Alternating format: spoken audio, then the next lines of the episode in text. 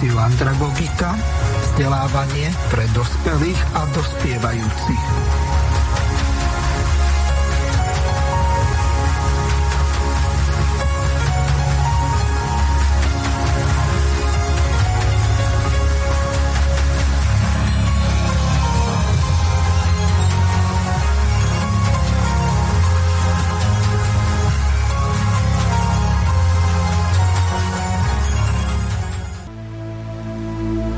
Spoločnosť je projekt celého ľudstva, ktorý poskytuje príležitosť priviesť našu civilizáciu v čo najkračom čase mierovou cestou na nový stupeň evolučného rozvoja. Hlavný cieľ projektu je vybudovať tvorivú spoločnosť v celosvetovom meradle, v ktorej je život človeka najvyššou hodnotou. Všetky informácie o projekte Tvorivá spoločnosť si môžete pozrieť na stránke www.tvoriváspoločnosť.sk Ak vás projekt zaujal a chcete sa pridať, na stránke Tvorivá spoločnosť v pravom hornom rohu nájdete červené tlačítko, ktoré vás privedie k otázke. Ako by ste sa chceli zapojiť? A následne k trom možnostiam. Prvá možnosť – Podporujem vybudovanie tvorivej spoločnosti, ale nie som pripravený, pripravená oficiálne podporiť elektorálnu platformu. Druhá možnosť. Podporujem vybudovanie tvorivej spoločnosti a som pripravený, pripravená oficiálne podporiť elektorálnu platformu. Tretia možnosť podporujem vybudovanie tvorivej spoločnosti a som pripravený, pripravená aktívne sa zapojiť do tohto procesu a taktiež som pripravený, pripravená oficiálne podporiť elektorálnu platformu. Počúvate slobodný vysielač. Vážené a milé poslucháčky a poslucháči, od mikrofónu vás zdraví Miroslav Hazucha. Pripomeniem, že dnes je pondelok 31. januára 2022 a my v Slobodnom vysielači v tomto čase začíname reláciu vzdelávanie pre dospelých, tak ako bolo povedané, s členmi a sympatizantmi tvorivej spoloč- spoločnosti. Potitul tejto relácie je Perspektíva civilizácie. Hneď v úvode predstavím dnešný dnešných našich hostí, ktorými sú pani Gabika Salajová, pán David Bajl, pán Gabriel Kocák a pán Jaroslav Hladík, ktorých srdečne pozdravujem. Hneď v úvode by bolo potrebné, aby ste sa najmä vy, ktorí ste prvýkrát v Slobodnom vysielači predstavili našich hosťom, povedali o sebe pár vied, pár slov, najmä to, ako ste sa dostali k tomu, k tomuto projektu, čo vás zaujalo, čo vlastne od tohoto projektu Tvorivá spoločnosť očakávate a tak ďalej. Takže začnem dámou, Gabikou Salajovou. Takže Gabika, nech sa páči, máte slovo. Mm-hmm. Ďakujem a krásne popoludne prajem všetkým poslucháčom Slobodného vysielača a aj moderátorovi Mirkovi Hazuchovi. A veľmi vám ďakujem za tú možnosť tu byť s vami. Ako už bolo povedané, volám sa Gabika Salajová. V profesnom živote som lekárka. A čo sa týka k, k nemu som sa pridala v podstate už od samého začiatku jeho vzniku. A pridala som sa hlavne preto, že vlastne od detstva bol môj sen žiť v spoločnosti, ktorá bude harmonická, kde sa všetci ľudia budú mať dobré, kde budeme žiť v súlade jednak ino medzi sebou a tiež v súlade vlastne s potrebami našej krásnej planety a všetkého živého na nej. A podľa mňa je vlastne zmena formátu z konzumného na tvorivý je hlavný princíp projektu Tvorivá spoločnosť, čo ma vlastne zaujalo, pretože to ide s tým, čo mu ja vlastne verím a je to prosto pre mňa zmysluplný projekt, ktorý dáva šancu zlepšiť svet nielen pre nás, ale hlavne aj pre našich potomkov. A ja vlastne konkrétne v projekte Tvorivá spoločnosť mám na starosti koordináciu televízie Tvorivá spoločnosť, ktorý máme na YouTube kanále, ale aj na ďalších sociálnych platformách. A v podstate sa podielam na vytváranie videí pre náš kanál, ale taktiež sa zúčastňujem výuky a podpory nových ľudí, ktorí sa pridávajú, chcú sa naučiť pracovať s rôznymi programami pre strých, audio efekty a tak ďalej. A tiež vlastne tlmočím z angličtiny do slovenčiny rôzne konferencie, vysielania, týchto vysielaniach vlastne aj vystupujem, ale samozrejme tie náplne, ktoré pre tvorivú spoločnosť robím, je ďaleko viac, ale toto je taká moja asi hlavná dobrovoľnícka činnosť. A asi teraz predám slovo Gabkovi Kucakovi. No Gabriel, nech sa páči, môžete si zapnúť mikrofón. Ahojte e, všetci, tak moje meno je e, Gabo Kocak. Vlastne v, v profesnom živote som kuchár. No a k tomu projektu Tvorivá spoločnosť som sa dostal, alebo som vlastne od začiatku, od vzniku e, tohto projektu a mňa to veľmi oslovilo, pretože tento formát E, vlastne ponúka rozvoj nielen celej našej civilizácie, ale mm, sú v ňom aj všetky, alebo veľa odpovedí na doterajšie globálne otázky, na, ale aj na riešenia týchto e, globálnych otázok. A hlavne pro, je to projekt, ktorý e, garantuje priority, ako je rozvoj e, civilizácie, rôzne istoty pre ľudí, a tak ďalej, ktoré sú vlastne komplexne e, zosumerizované do tých 8 osnov, ktoré po prečítaní e, vlastne som bol úplne úžasnutý tými, tý, týmito 8 osnovami a toto bol taký ten krok k tomu, že vlastne pridať sa e, k tomuto projektu a hlavne tých 8 osnov ma oslovilo tým, že boli vytvorené samými ľuďmi, hej, pretože sa robilo po niekoľko rokov, myslím, že to bolo 8 alebo 9 rokov, sa robil taký sociálny prieskum, kde vlastne ľudia e, odpovedali na otázky, v akej spoločnosti by chceli žiť, aké sú priority v tej spoločnosti. Čiže tých 8 osnov nevytvorila žiadna strana ani politici, nikto, proste sú to, sú to osnovy, ktoré vytvorili sami ľudia, e, vlastne kde sa nepresadzujú žiadne záujmy ani žiadne ideológie. A toto bol taký ten krok k tomu, že toto je naozaj spoločnosť, alebo toto je formát e, spoločnosti, v ktorej skutočne ja by som chcel žiť a myslím si, že aj všetci ostatní. Takže ahoj, e, zdravím všechny posluchače, já se jmenuji David Bile, v profesním životě jsem podnikatel a k projektu Tvořivá společnost jsem se přidal proto, protože jsem si eh, během svého podnikání začínal čím dál častěji uvědomovat, nakolik mm, mi nevyhovuje uh, tento způsob života, respektive tento systém, ve kterém nyní žijeme. Mám tím na mysli um, systém, kde já to vnímám tak, kde na prvním místě je spotřeba a neustálá kumulace kapitálu. A já jsem si začal uvědomovat, že opravdu tohle není ten svět, ve kterém mně se líbí, ve kterém já se cítím dobře a ve kterém uh, má pro mě smysl se dále realizovat. Uvědomil jsem si, že prostě uh, je potřeba, nebo jsem si celkově začal přemýšlet nad tím, že my lidé můžeme opravdu žít jinak. A tehdy, když jsem se začal tímto tématem zabývat, a protože mi to téma bylo vždycky blízké, ptát se potom, jaký je smysl našeho žití a ptát se jednoduše potom, jak bychom měli jako my lidé žít, tak tehdy mi přišel právě do cesty projekt Tvořivá společnost a když jsem si přečetl osnovy a když jsem si uvědomil uh, tu skutečnou hodnotu, kterou ty osnovy přináší, tak tehdy mě to začalo celé dávat smysl a uvědomil jsem si, že to je ten formát nebo ta společnost, ve které já bych chtěl žít, kde bych se opravdu cítil dobře já a kde by se cítili dobře i lidé, kteří mě obklopují a které mám rád. A takže to byl ten důvod, proč jsem se zapojil k projektu Tvořivá společnost. Já se v tomto projektu snažím podporovat například uh, formou um, sdílení na sociálních sítí, uh, často dabuji nějaké um, pořady nebo úryvky pro naše konference, které se v rámci projektu vysílají a kromě toho taky se snažím uh, oslovovat různé jiné zajímavé osobnosti a mm, zvát je k interview v rámci našeho projektu Tvořivá společnost. Takže tolik asi ve stručnosti ode mě. Ahojte, Môžem, Mirko? Nech sa páči, tak Jarko, predstav sa a samozrejme povedz niečo o sebe a potom budeme pokračovať ďalej. Nech sa páči. Tak, ahojte, vítam všetkých poslucháčov Rádia Slobodný vysielač. Moje meno je Jaroslav Hladík. V profesionálnom živote sa, v profesnom živote sa venujem um, gastru.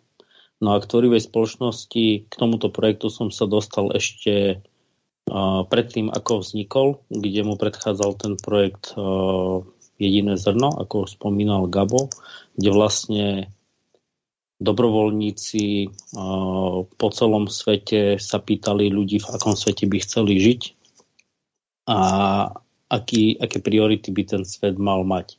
No a v podstate ešte predtým som teda hľadal určité odpovede na otázky, ktoré ma zaujímali, keďže sa snažím tento svet vnímať v súvislostiach. No a z informácií, ktoré boli bežne dostupné, tak som sa nedozvedel to, čo som chcel. No a samozrejme, človek, keď sa začne o tieto témy hĺbšie a hĺbšie zaujímať, tak uh, natrafi na to, čo hľadá. No a tento projekt uh, ma oslovil. V podstate, že ho uh, tvoria dobrovoľníci, iba dobrovoľníci No a tým pádom tam nie je žiaden priestor na nejaké kúpenie si nejakú, lebo tí dobrovoľníci to robia z toho istého dôvodu, chcú dostať medzi ľudí ako keby tú pravdu. No a v podstate ten projekt predtým prebiehal tuším nejakých 9-10 rokov. Hej, samozrejme začínala to nejaká malá skupinka ľudí, až sa to rozrastlo v podstate do celého sveta. No a, potom trvalo aj veľmi dlhé obdobie vyhodnocovania tých odpovedí od tých e, ľudí, ktorí odpovedali na tieto otázky, v akom svete by teda chceli žiť. No a na základe toho vlastne vzniklo tých 8 osnov, ktoré mňa oslovilo, oslovili. No a pri rozmýšľaní, ako by mohli byť implementované v tejto spoločnosti, som vlastne dospel k tomu, že na základe toho, čo tí ľudia chcú, tak vieme vytvoriť proste ako keby neprestrelný systém, cez ktorý sa nedá prejsť, cez ktorý neprejde človek, ktorý chce vlastne škodiť tejto spoločnosti, len ho v podstate musíme implementovať uh, do nášho života. No, ja by som chcel ešte teda pre ľudí podotknúť, hej, že tvorivá spoločnosť nie je žiadna politická strana. Hej. My sa neuchádzame o žiadnu moc, neuchádzame sa o to, aby na nás bola preložená nejaká zodpovednosť za to, čo bude, ako bude.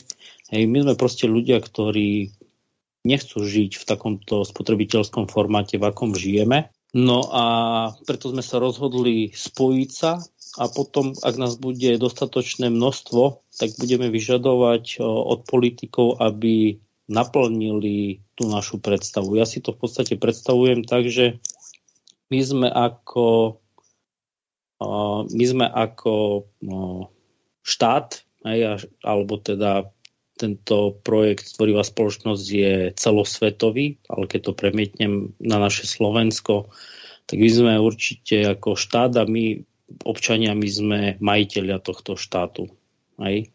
No a teraz si to predstavujem tak, že vlastne ten politik, aj, ktorý pre, prevezme ako keby určitú zodpovednosť za riadenie tej našej ako keby firmy, ktorá má určité ciele aj, toho nášho štátu, tak to proste musí naplňať to, čo chceme my, to, čo chce ten majiteľ, nie to, čo si on predstavuje. No a mm, v tomto projekte Tvorivá spoločnosť mám na starosti vlastne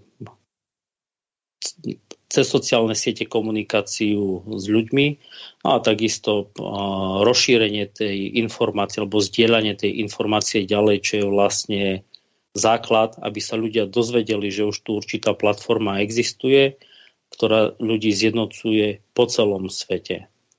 Ja túto myšlienku v podstate nejakým spôsobom predávať aj na tom internete ľuďom ďalej a ďalej. No a tam sa vlastne keď už otvorím ten prvý blok, tam sa veľmi často stretávame s tým, že uh, ľudia stále tvrdia, že nič také nie je možné, že tu stále bola nejaká vláda, niekto tu musel mať tú moc a tak ďalej.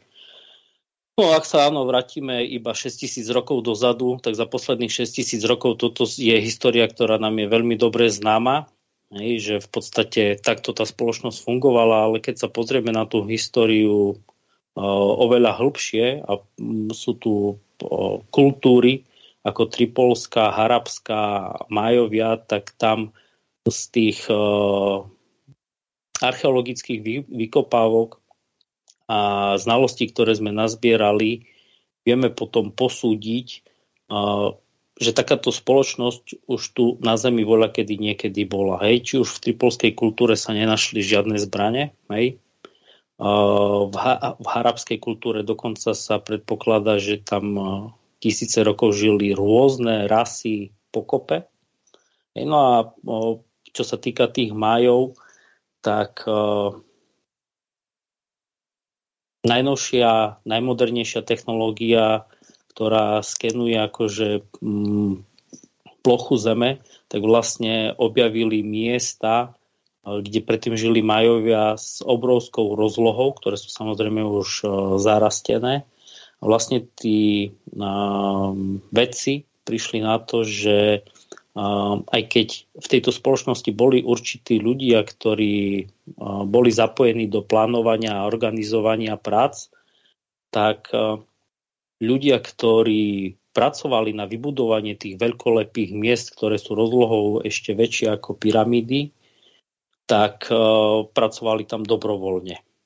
Hej, takže my tu máme príklady už z minulosti kultúr, ktoré samozrejme ešte uh, spomenú aj ďalší. Hej, máme tu príklady tých kultúr, ktoré už takto fungovali.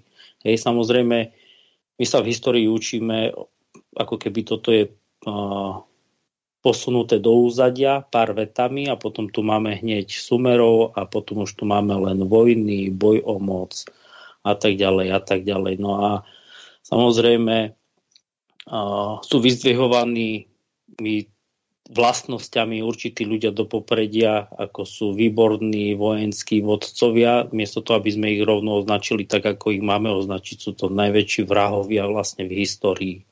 Ja to mňa ako človeku to prekáža, že to tak proste je, že ak sa človek triezvo na tie veci pozrie, všetci tí kráľovia, ktorí viedli tie vojny a všetci tí diktátori a cisári sú vlastne vrahovia ľudí. Aj, samozrejme aj oni takto podobne všetci skončili, len predtým, než takto skončili, zobrali zo sebou ešte miliard, milióny, ak nie miliardy životov, keď sa to celé zráta.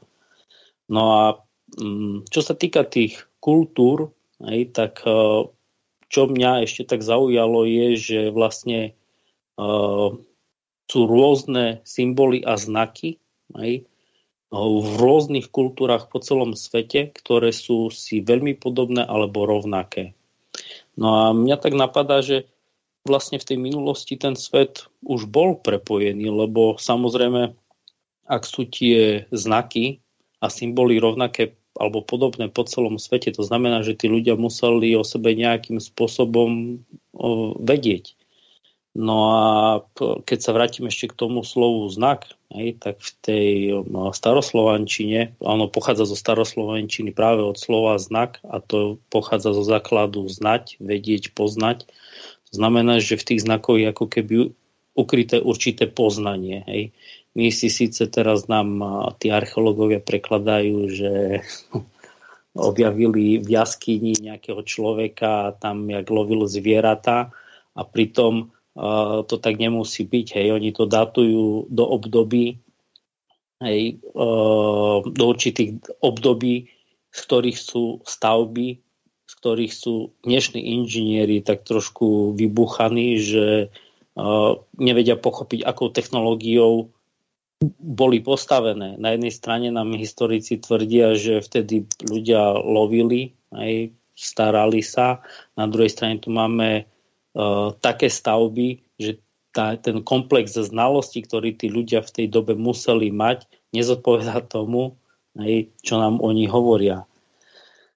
No a vlastne uh, človek, ktorý sa aj zaoberá o určité významy tých znakov a symbolov, tak vie usúdiť, že uh, nie sú zachované znaky a symboly, ktoré by poukazovali na určitú moc alebo vládu jednotlivých uh, jednotlivcov alebo určitých skupín, ako to je v podstate teraz. Hej. To znamená, že oni poukazujú na to, že tí ľudia žili na základe uh, morálnych hodnôt, morálno-duchovných hodnôt a cieľom tých ľudí bolo ako keby mm, nedosiahnuť v tom vonkajšom ten materiálny zisk alebo blahobyt, aj keď z toho, na čo tie archeológovia prišli, tak tí ľudia žili normálnym, obyčajným životom, kde uh, tí ľudia bežne mali veci každodennej spotreby, hej, ale žili rozvíjaním samého seba. Hej. To, čo robí človeka človekom svojich uh, svojho ako keby duchovného ja, no a samozrejme dodržiavaním tých morálnych zásad. Takže mm, ak niekto tvrdí, že tu nič také nebolo a že tá myšlienka tej tvorivej spoločnosti ako keby utopistická, tak z môjho pohľadu sa dosť míli alebo nemá naštudované tie veci dostatočne do hĺbky alebo ich nemá pochopené v súvislostiach. Lebo samozrejme, ak tu sú určité veci, ktoré odporujú súčasnému podaniu histórie, tak ich treba vziať do úvahy a porozmýšľať nad tým, čo to asi znamená, keď nájdeme po celej planéte rovnaké symboly a rovnaké znaky. Hej. To znamená, že uh, tu určité prepojenie tej spoločnosti muselo byť. Takže uh, to ja si myslím je podstatné, aby sme my najprv pochopili, že niečo také možné je a samozrejme potom už každý človek, ktorý sa pridá, pripojí, uh, tak je len vítaný.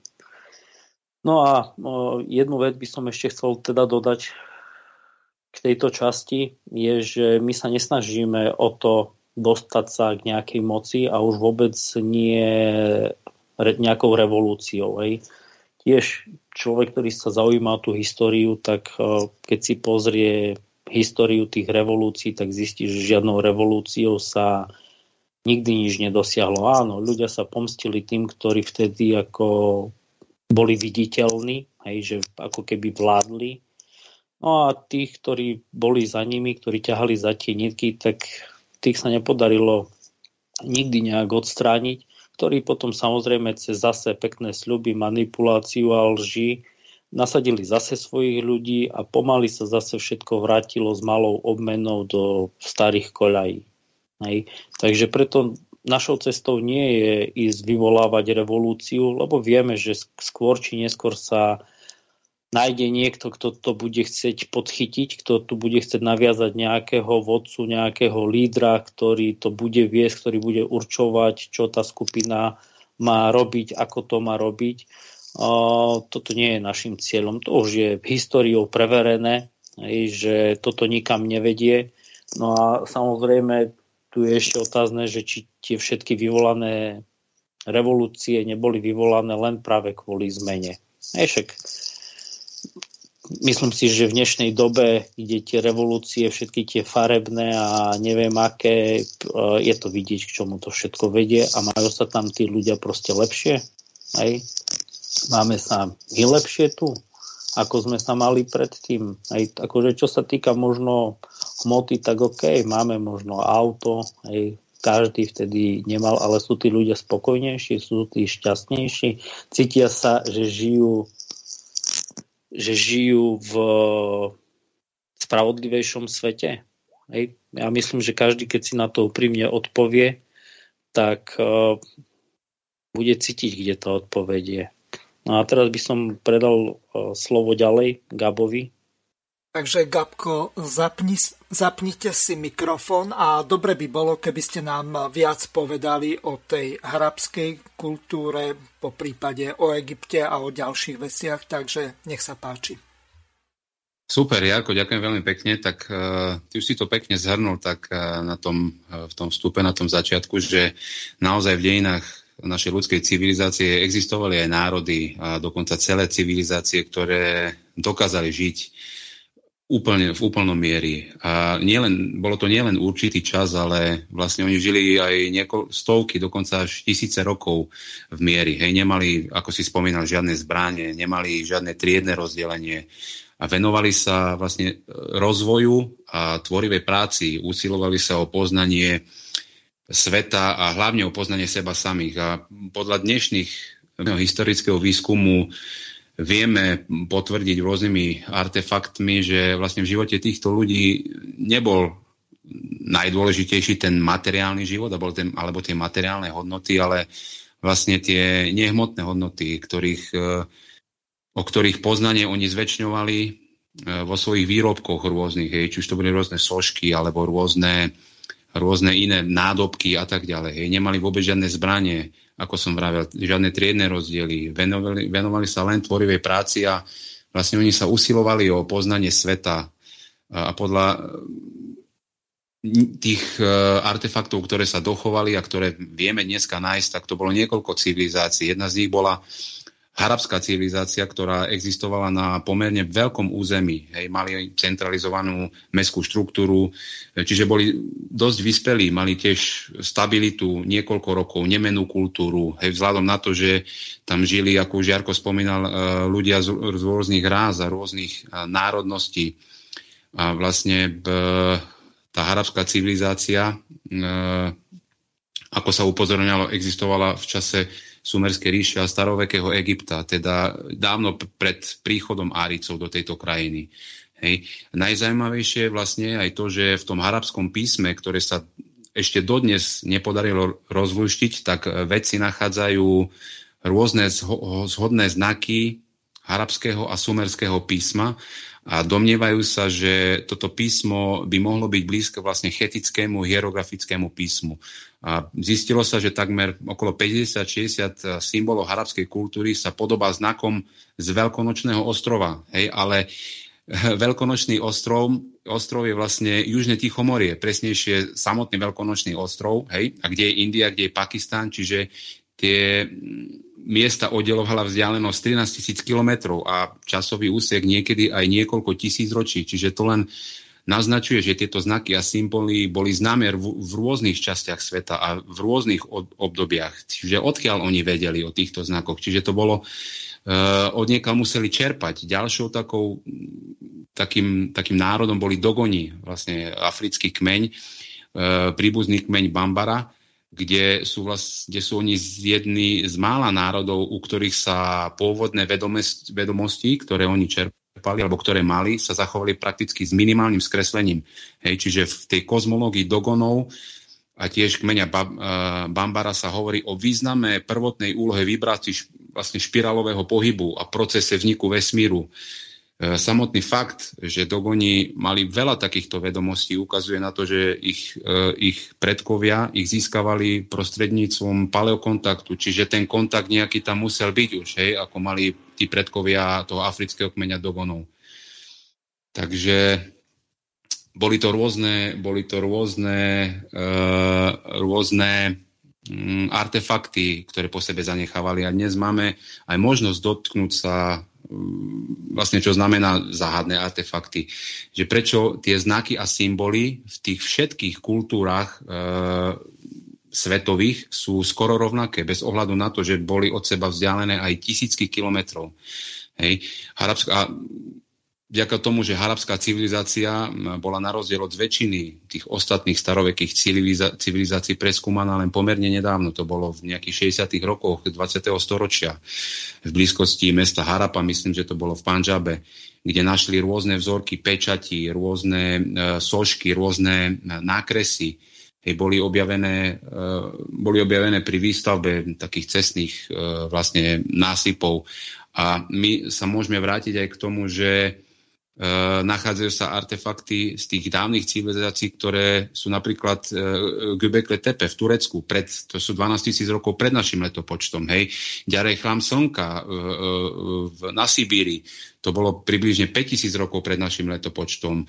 Púšť Bajuda, to je Afrika 6, 3 až 6 tisíc rokov pred našim letopočtom. A vlastne všetky tieto veci, ktoré sa ponachádzali, ktoré, ktoré e, sa našli, majú rovnakú, mm, ako by som to povedal, taký, takú rovnakú znakovosť. Hej. Sú tam, tí ľudia vedeli o tej kozmológii toho vesmíru, vedeli o tom, ako vlastne funguje vesmír, vedeli o tom, ako, ako, e, ako žiť. Čiže ja by som to sa vrátil aj k tomu Jarkovému, k tej tvorivej spoločnosti, že vlastne to mierumilovné nažívanie a to, ako ľudia žili dávno, len ukazuje, že vlastne ten podnet vytvorenia tej tvorivej spoločnosti a to, že tu dokážeme žiť bez vojen, dokážeme žiť v nejakej kultúre, kde, kde si vieme kde si vieme pomáhať, kde vieme byť prospešní hlavne pre tú spoločnosť, lebo hlavne v tých kultúrach oni pracovali spoločne a pracovali pre rozvoj e,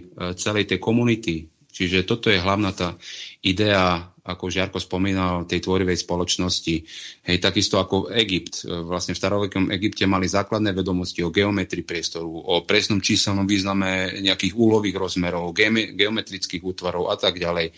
Čiže tieto poznatky boli základom pre realizáciu tých veľkých projektov, ktoré oni mali. Hej? A pracovalo sa vždycky, oni pracovali ako jeden celok, pracovali spolu, hej? bez toho rozdelenia. Aj keď tam bol vlastne začias Jozera, kde Imhotep bol takou hlavnou hybnou silou, e, kedy sa stávali rôzne sakrálne stavby, pyramídy a tak ďalej.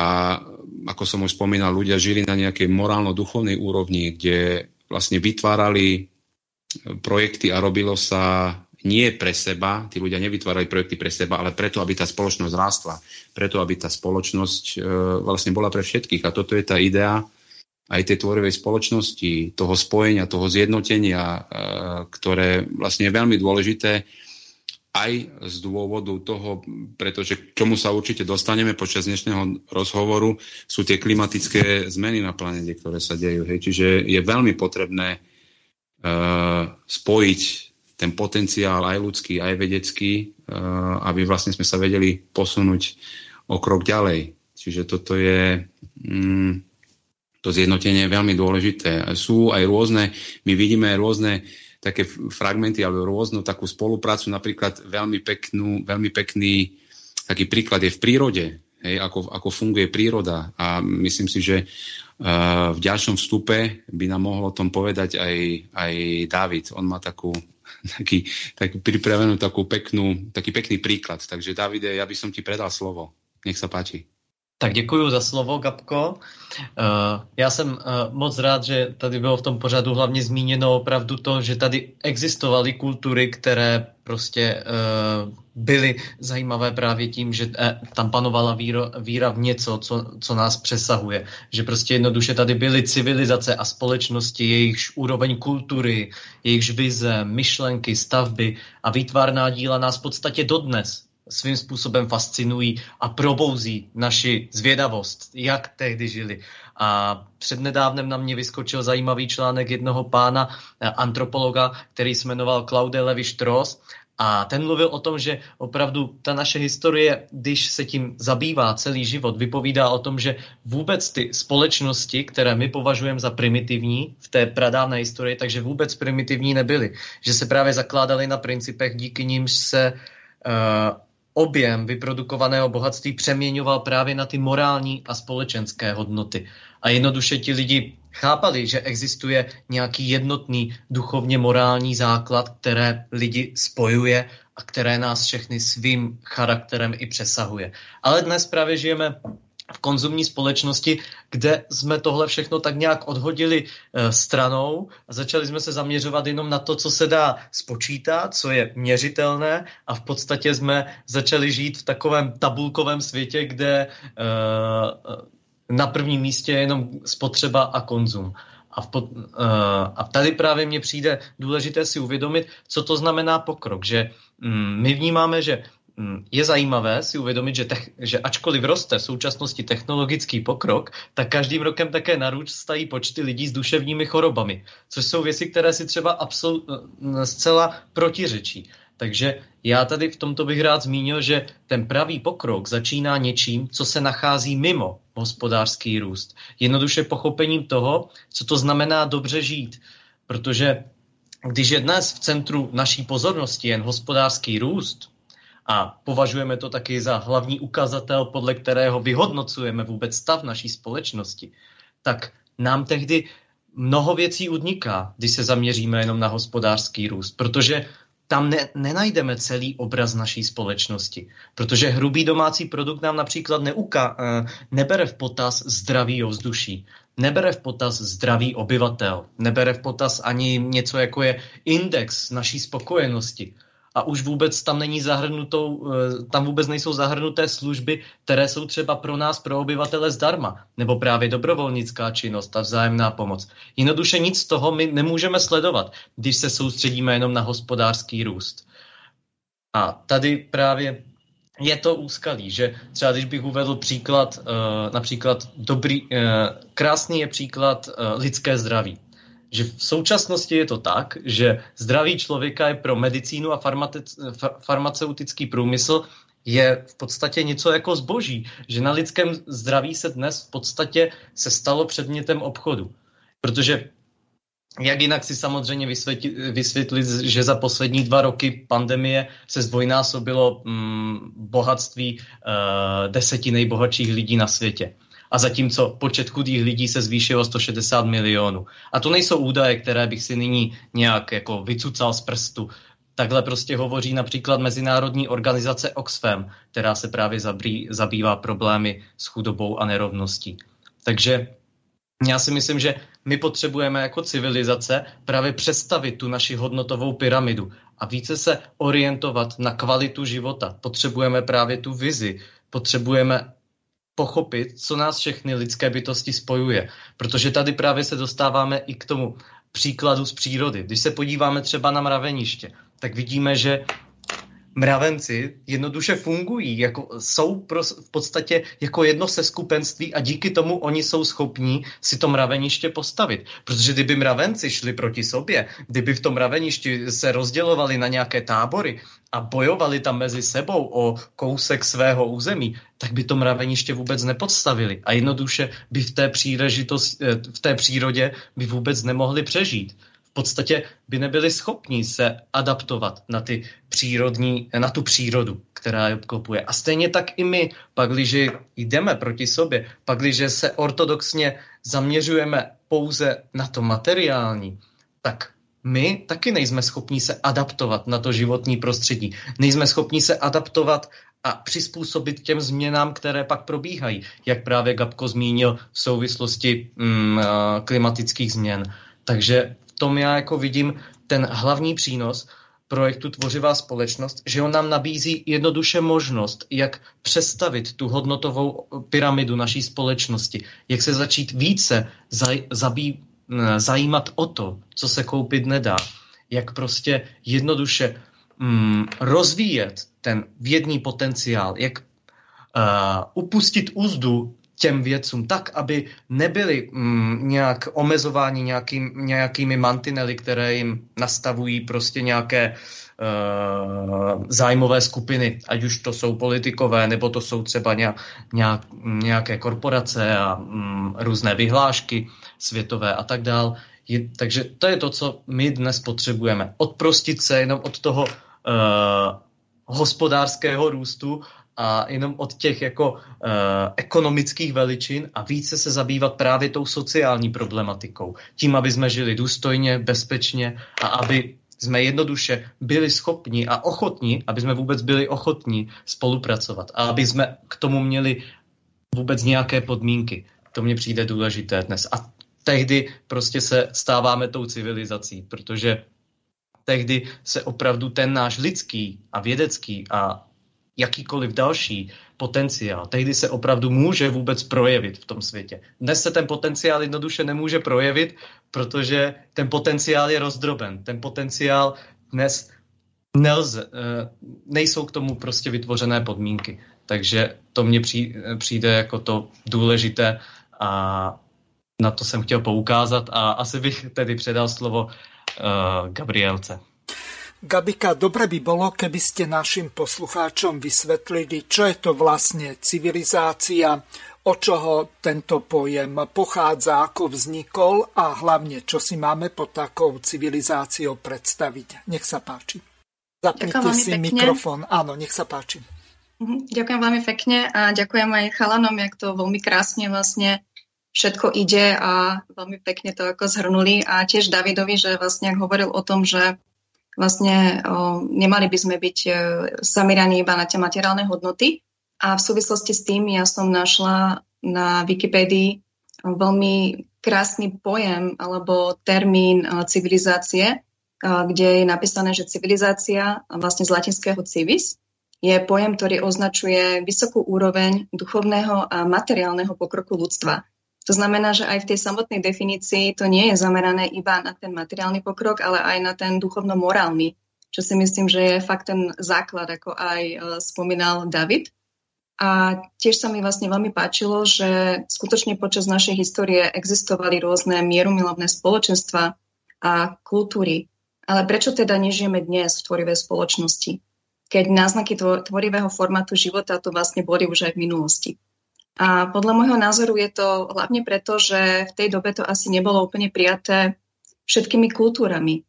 Že keď sa na to pozrieme, že ak nejaká krajina alebo spoločenstvo žije mierumilovne, ale ďalšie spoločenstvo alebo kmeň je dobyvačný, tak oni spolu nemôžu fungovať. A keď sa pozrieme hlbšie na túto otázku, že prečo ľudia vlastne potrebujú niečo alebo niekoho dobývať, tak poväčšine je za tým strach o prežitie. A samozrejme u niektorých jedincov, ako to bolo spomínané, ktorých nám aj predkladali ako určité vzory, dobyvateľia a tak ďalej, Aleksandr Macedónsky a, a podobné historické osobnosti. A tak ide o boj o moc a dominanciu. A preto je vlastne pri zmene formátu tak veľmi dôležité vlastne zjednotenie všetkých ľudí, ako už bolo spomínané, a tiež absencia moci. A hlavne tá absencia moci v zmysle toho, že by moc nepatrila jednotlivcom alebo malým skupinám ľudí. A prečo je to tak dôležité? Pretože my vlastne, keď zachováme moc, tak sa neposunieme ďalej ako civilizácia. A čím viacej človek má vlastne moci, tak tým rýchlejšie vlastne prestávajú fungovať jeho zrkadlové neuróny a centra empatie v mozgu. A taký človek, ktorý vlastne je dlhodobo u moci, tak on sa, on stráca empatiu k druhým a on vlastne prestáva ostatných ľudí považovať v podstate za ľudí. A tým pádom sa stáva um, ako keby nebezpečným aj pre ostatných. Najprv sa na chvíľku zahraje na dobrého, potom začne žiť iba sám pre seba, časom sa začne nudiť, potom sa začne zabávať, začne túžiť po tom, čo majú druhí ľudia a začína sa taká hra intrigy, manipulácie, konflikty, vojny a tak ďalej.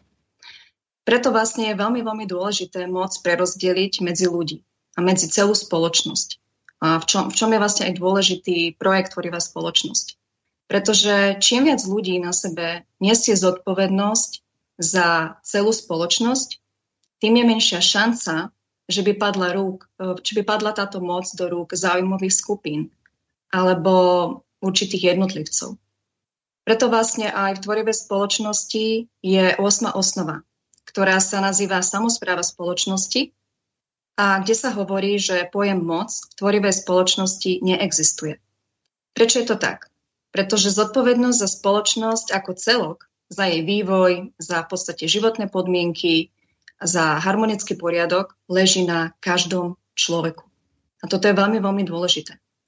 A každý človek má právo sa v podstate podielať na riadenie záležitosti tvorivej spoločnosti a tiež na príjmanie zákonov na zlepšenie života človeka.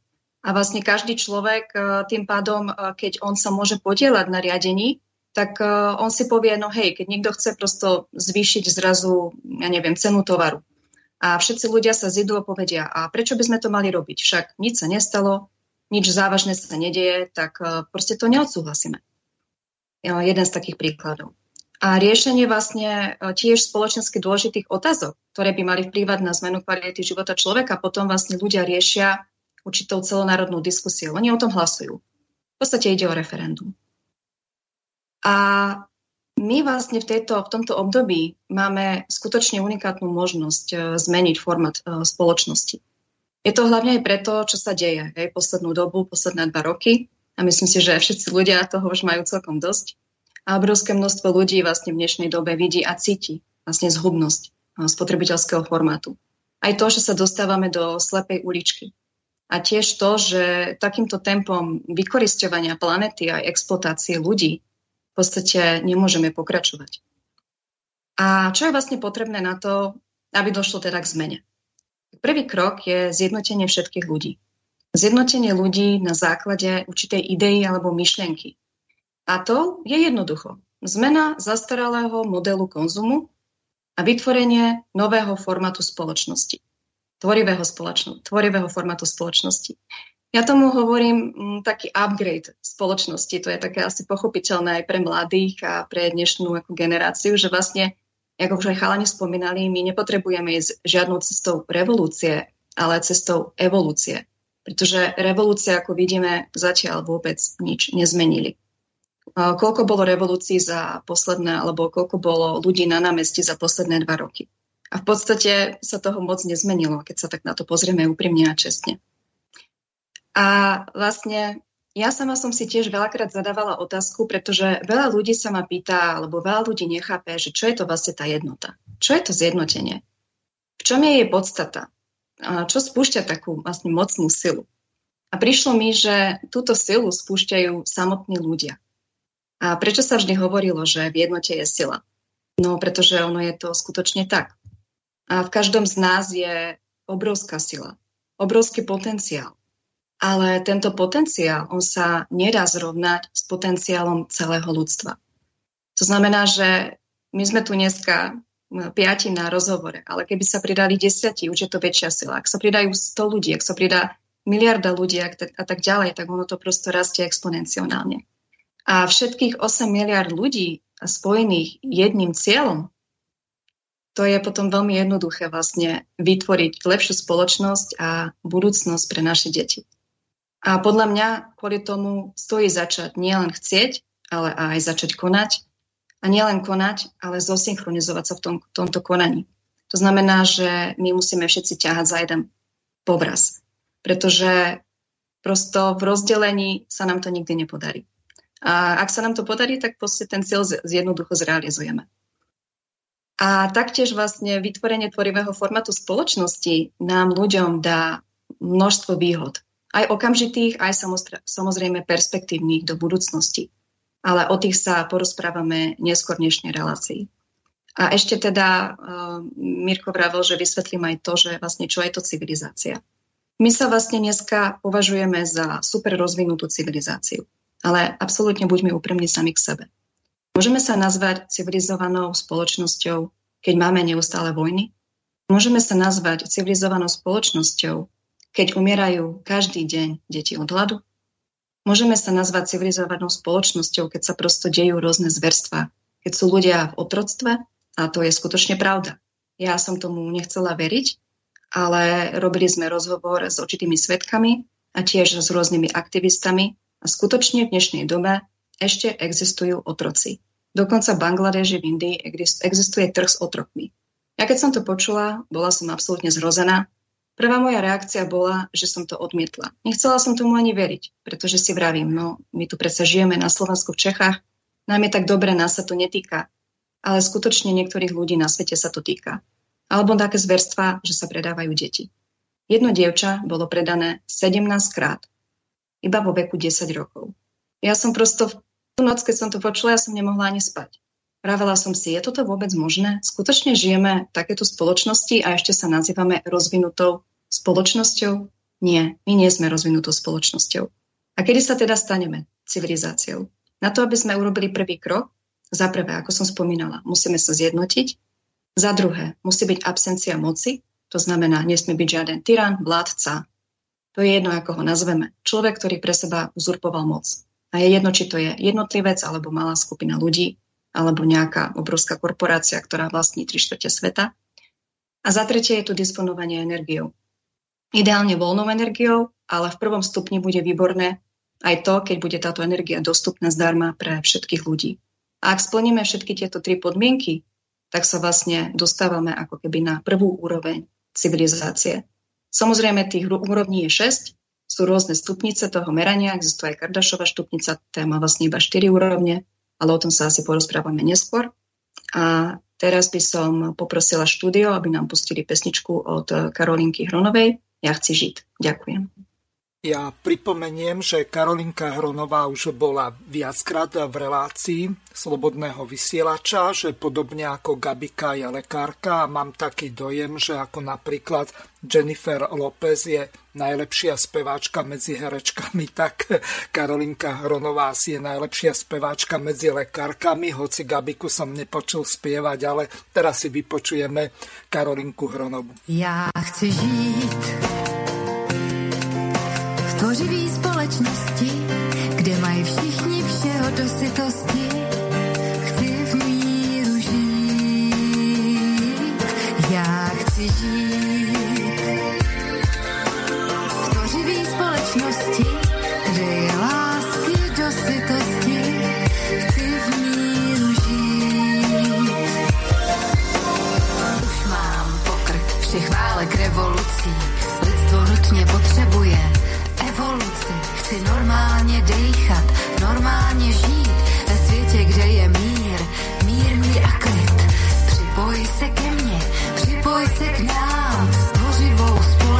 společnost neuděláš sám.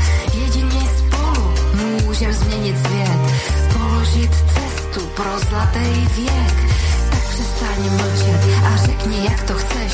Najdem společný jazyk i přes babylonskou věž. Že všichni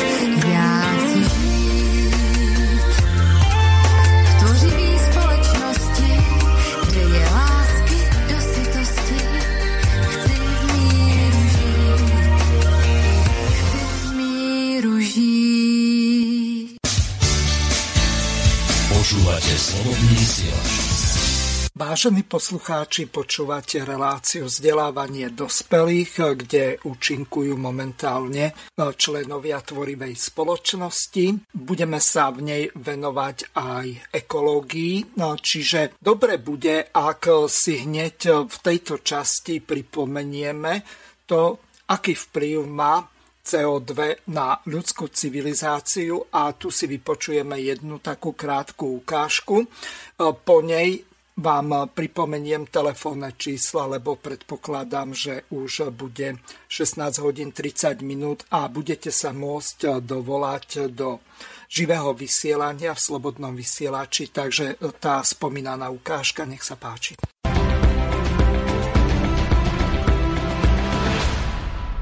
Globálne otepľovanie nie je len environmentálnou výzvou číslo 1, ktorej dnes čelíme, ale aj jedným z najdôležitejších problémov, ktorým čelí celé ľudstvo. Leonardo DiCaprio, herec. Mnohí z nás vedia, že planéta sa otepluje v dôsledku rastúcich emisí skleníkových plynov. Čo presne nevieme, je to, aké to bude mať následky. Greta Thunberg, ekoaktivistka.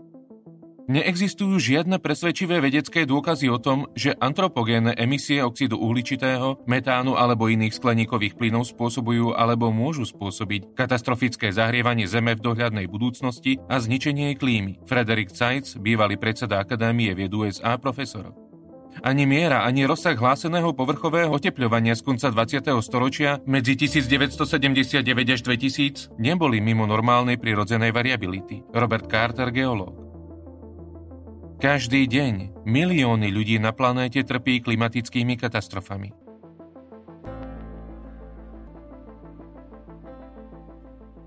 Ako sa dnes rieši klimatická zmena na medzinárodnej úrovni? Aké mechanizmy sú na to zavedené a ako fungujú?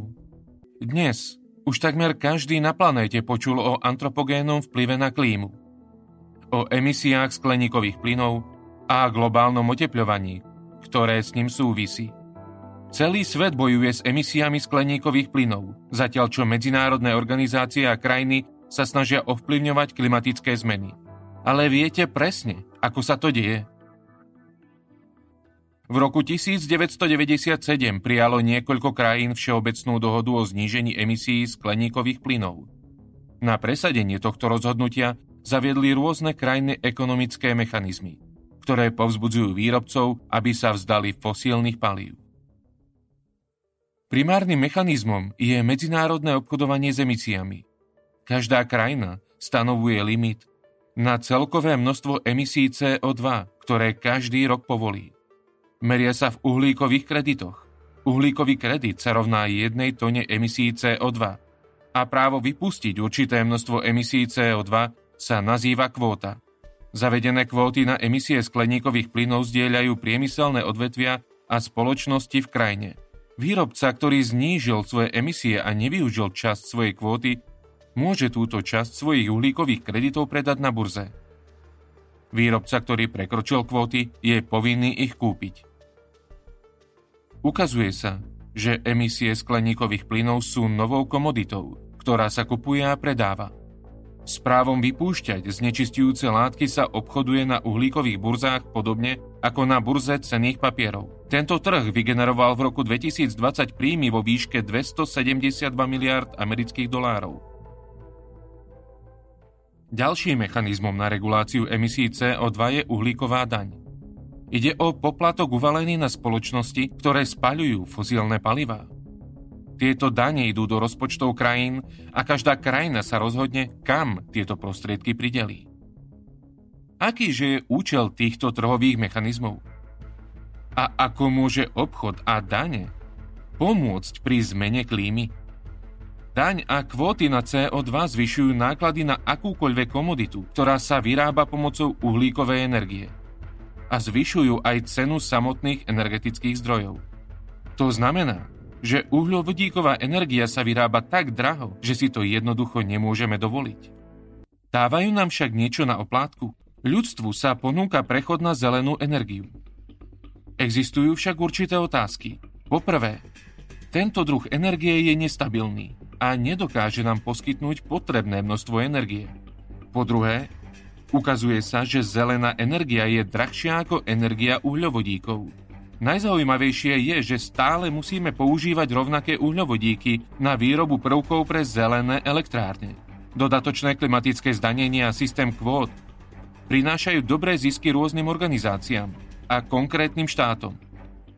Ale kto to všetko nakoniec zaplatí? Otázka je rečnícka. Takže čo sa deje? Ničíme existujúci energetický priemysel, ale zatiaľ sme nevytvorili schopnú náhradu. Zároveň to zvyšuje cenu zdroja, bez ktorého nikto nemôže prežiť. Počas tohto roka sa cena emisných kvót CO2 v Európe zdvojnásobila. V dôsledku toho vzrástli aj ceny na energetických trhoch. V októbri 2021 boli ceny za megawatt energie v Európe 6 až 8 krát vyššie ako v roku 2020. To následne ovplyvnilo ekonomickú situáciu vo svete, čo malo priamy vplyv na blaho každého človeka. Ale späť k téme klímy. Od podpísania kiotského protokolu uplynulo viac ako 20 rokov. Podľa správy Organizácie pre hospodárskú spoluprácu a rozvoj dosiahli celkové finančné prostriedky na boj proti zmene klímy na roky 2016 až 2019 výšku 287 miliard dolárov a každým rokom rastú. Väčšina týchto financií bola pridelená na projekty, ktoré znižujú emisie skleníkových plynov. Podľa Svetovej meteorologickej organizácie dosiahli úrovne CO2 v roku 2020 kritický bod. Po každej medzinárodnej zmluve sa merali emisie CO2 a vidíme, že v roku 2021 aj napriek enormným financiám krivka emisí raketovo stúpa. Je tu ešte jeden dôležitý bod. Pomohli všetky tieto opatrenia vyriešiť skutočné klimatické problémy? Vidíme zníženie rastu prírodných katastrof a poveternostných anomálií? Zlepšila sa ekologická situácia na planéte? Začali sme žiť v bezpečnejšom a pohodlnejšom svete? Možno by sa každý mal poobzerať okolo seba a úprimne odpovedať na všetky tieto otázky.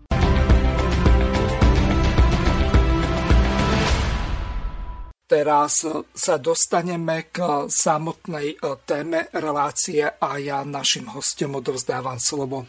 Nech sa páči, môžete pokračovať. Ďakujeme, Mirko.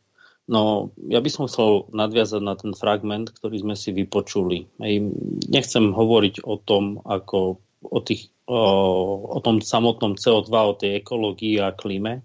Ja len chcem poukázať že tak z tých čísel, ktoré tam zazneli, som len tak zhruba vypočítal, že nejakých 550 miliard je biznis, ktorý to CO2 pokrýva. Hej, to je len to, čo tam bolo spomenuté.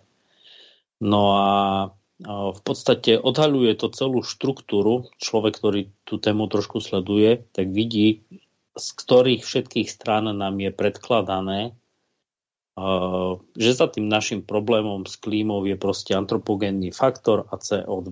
Najtvrdia to politici, vedci, média.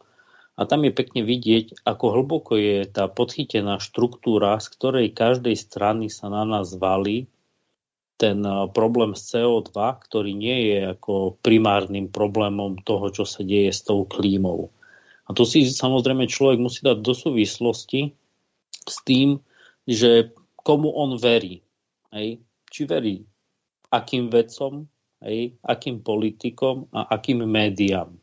Lebo samozrejme tým, že nám uh, prednášajú túto tému, hej? upozorňujú na, nás na to, poukazujú na nás prstom, že my sme všetci teda tí vinní, hej? že spôsobujeme enormný náraz CO2, nic s tým nerobíme. Hej? No ale samozrejme keď sa na to pozrieme z toho ekonomického hľadiska, že za tým 550 miliard, hej, čo vravím, to bolo spomenuté len v tomto fragmente, tak samozrejme vieme ten dôvod, prečo to tie médiá tlačia, prečo to tí uh, vedci samozrejme pretláčajú túto teóriu a samozrejme uh, o politiku asi ani nemusím hovoriť, že kvôli čomu to je. Hej. No a uh, tu by som len chcel ešte trošku sa vrátiť, hej, že prečo v tej minulosti nebolo možné vybudovať tú tvorivú spoločnosť a potom to prepojím. Hej, že v minulosti v podstate tých posledných 6 tisíc rokov nebolo možné vybudovať tú tvorivú spoločnosť po tom celom svete, lebo už aj Gabika spomínala, že ak je jeden sused chce žiť v tom miery a druhý je dobyvačný, tak proste to nejde. Hej. A samozrejme spojiť sa s niekým ďalším, ktorý chce žiť v miery, aby spolu premohli niekoho, kto je dobývačný, tak to proste nebolo možné, lebo mm, utekať niekam 2, 3, 5 tisíc kilometrov, 10 tisíc kilometrov a hľadať niekoho takého, vtedy tá technológia nedovoľovala. Samozrejme, nehovoriac o tom, že keď ľudia už začali prechádzať ako keby na tú druhú stranu a strácať tie morálne hodnoty, tak už samozrejme boli aj ľahko provokateľní, manipulovateľní. A človek, ktorý pozná tie techniky manipulácie a provokácií a vie, čo v človeku čo vyvoláva, ako ho potom dostať na svoju stranu cez rôzne a, polopravdy, aj spojené s manipulačnými technikami, tak potom nemá problém hej, s týmto. No a dnes tu ale tie technológie máme. Hej. No a v podstate, tak ako som povedal, že keď vidíme, ako hlboko siaha tá štruktúra vybudovaná, ktorá je teraz z toho biznisu, toho spotrebiteľského formátu, že už sa k tomu samozrejme pripájajú všetky médiá, vedci, inštitúty, politici, tak e, keď my vieme, ako to funguje, tak v podstate nastolením tých osmých osnov a vyžadovaním e, ľudí, aby tých 8 osnov bolo implementovaných do ústavy, tak e, týmto procesom potom pomaly ľudia, alebo teda to nemusí byť vôbec pomaly, môžu veľmi rýchlo získať tú moc do svojich vlastných rúk a prestať byť manipulovaní. Hej. Ja by som povedal, že jedna to, čo ľudia ako keby um, pocitia veľmi rýchlo, hej, je práve to, že začne vychádzať pravda na povrch. Samozrejme, keď sa implementuje tých 8 osnov, ktoré sú prijaté ľuďmi, ktoré ľudia nájdú na stránkach tvorivej spoločnosti a dajú si ich do súvislosti všetky spolu, tak vlastne nebude možnosť manipulovať ľuďmi, lebo každá manipulácia každý takýto podvod bude diskvalifikovať toho človeka aj, z nejakej verejnej funkcie. No a to prvé, čo prichádza, je nastolenie spravodlivosti. Aj. My tu, aj keď poznáme, aj, ľudia vidia, kto, akí viníci sú v tejto dobe, ktorých by chceli odstraniť z určitých miest. Hej. Tu ale nejde o to podstraňovať tých ľudí. Hej. Tu ide o to zaviesť také pravidlá v tejto spoločnosti, aby títo ľudia neprešli tým filtrom. A oni neprejdú, lebo pokiaľ poviem, hej, prvé, čo sa bude musieť zmeniť volebný systém, lebo dneska máme v zákonoch zakotvené to, že my síce si zvolíme poslancov, ale tí sa nezodpovedajú svojim voličom, ale svojmu svedomiu. No a všetci v našom parlamente vidíme palec hore a palec e, dole. Hej? Takže kým sa riadia. Hej? Nami sa riadiť nemôžu, teda nemusia, riadia sa svojim svedomím a v konečnom dôsledku sa riadia niekým, kto je, stojí pred nimi a ukazuje ten palec hore alebo palec dole, ako majú hlasovať. No a uh, to je prvá vec, ktorá v podstate by musela byť zmenená, je ten volebný systém, ktorý je samozrejme, tu sa musia zapojiť odborníci. Preto je potrebné to zjednotenie tých ľudí, lebo samozrejme začnú sa pripájať aj odborníci z jednotlivých oblastí. Tak ako Gabika je lekárka, tak sa môžu pripojiť samozrejme rôzni právnici, rôzni policajti, ja neviem, z hociakých aj z tajnej služby, ľudia, ktorí tie medzery proste vidia. A vidia ich detálne. Oni vedia, že tie medzery tam sú, oni vedia, ako sa obchádzajú, len proste musia byť ticho. Hej. Kdežto, ak budú mať tú podporu od tých občanov, hej, tak oni proste ticho nebudú môcť byť. A keď budú ticho, tak sa určite nájdú ľudia, ktorí ticho proste nebudú. Hej? A začnú poukazovať na tie rôzne detaily tých zákonov, ktoré aj keď vytvárajú ilúziu toho, že my uh, predávame, ako keby sme demokratická krajina hej, a na prvom mieste je občan a to, čo on chce, ale v podstate to tak nie je.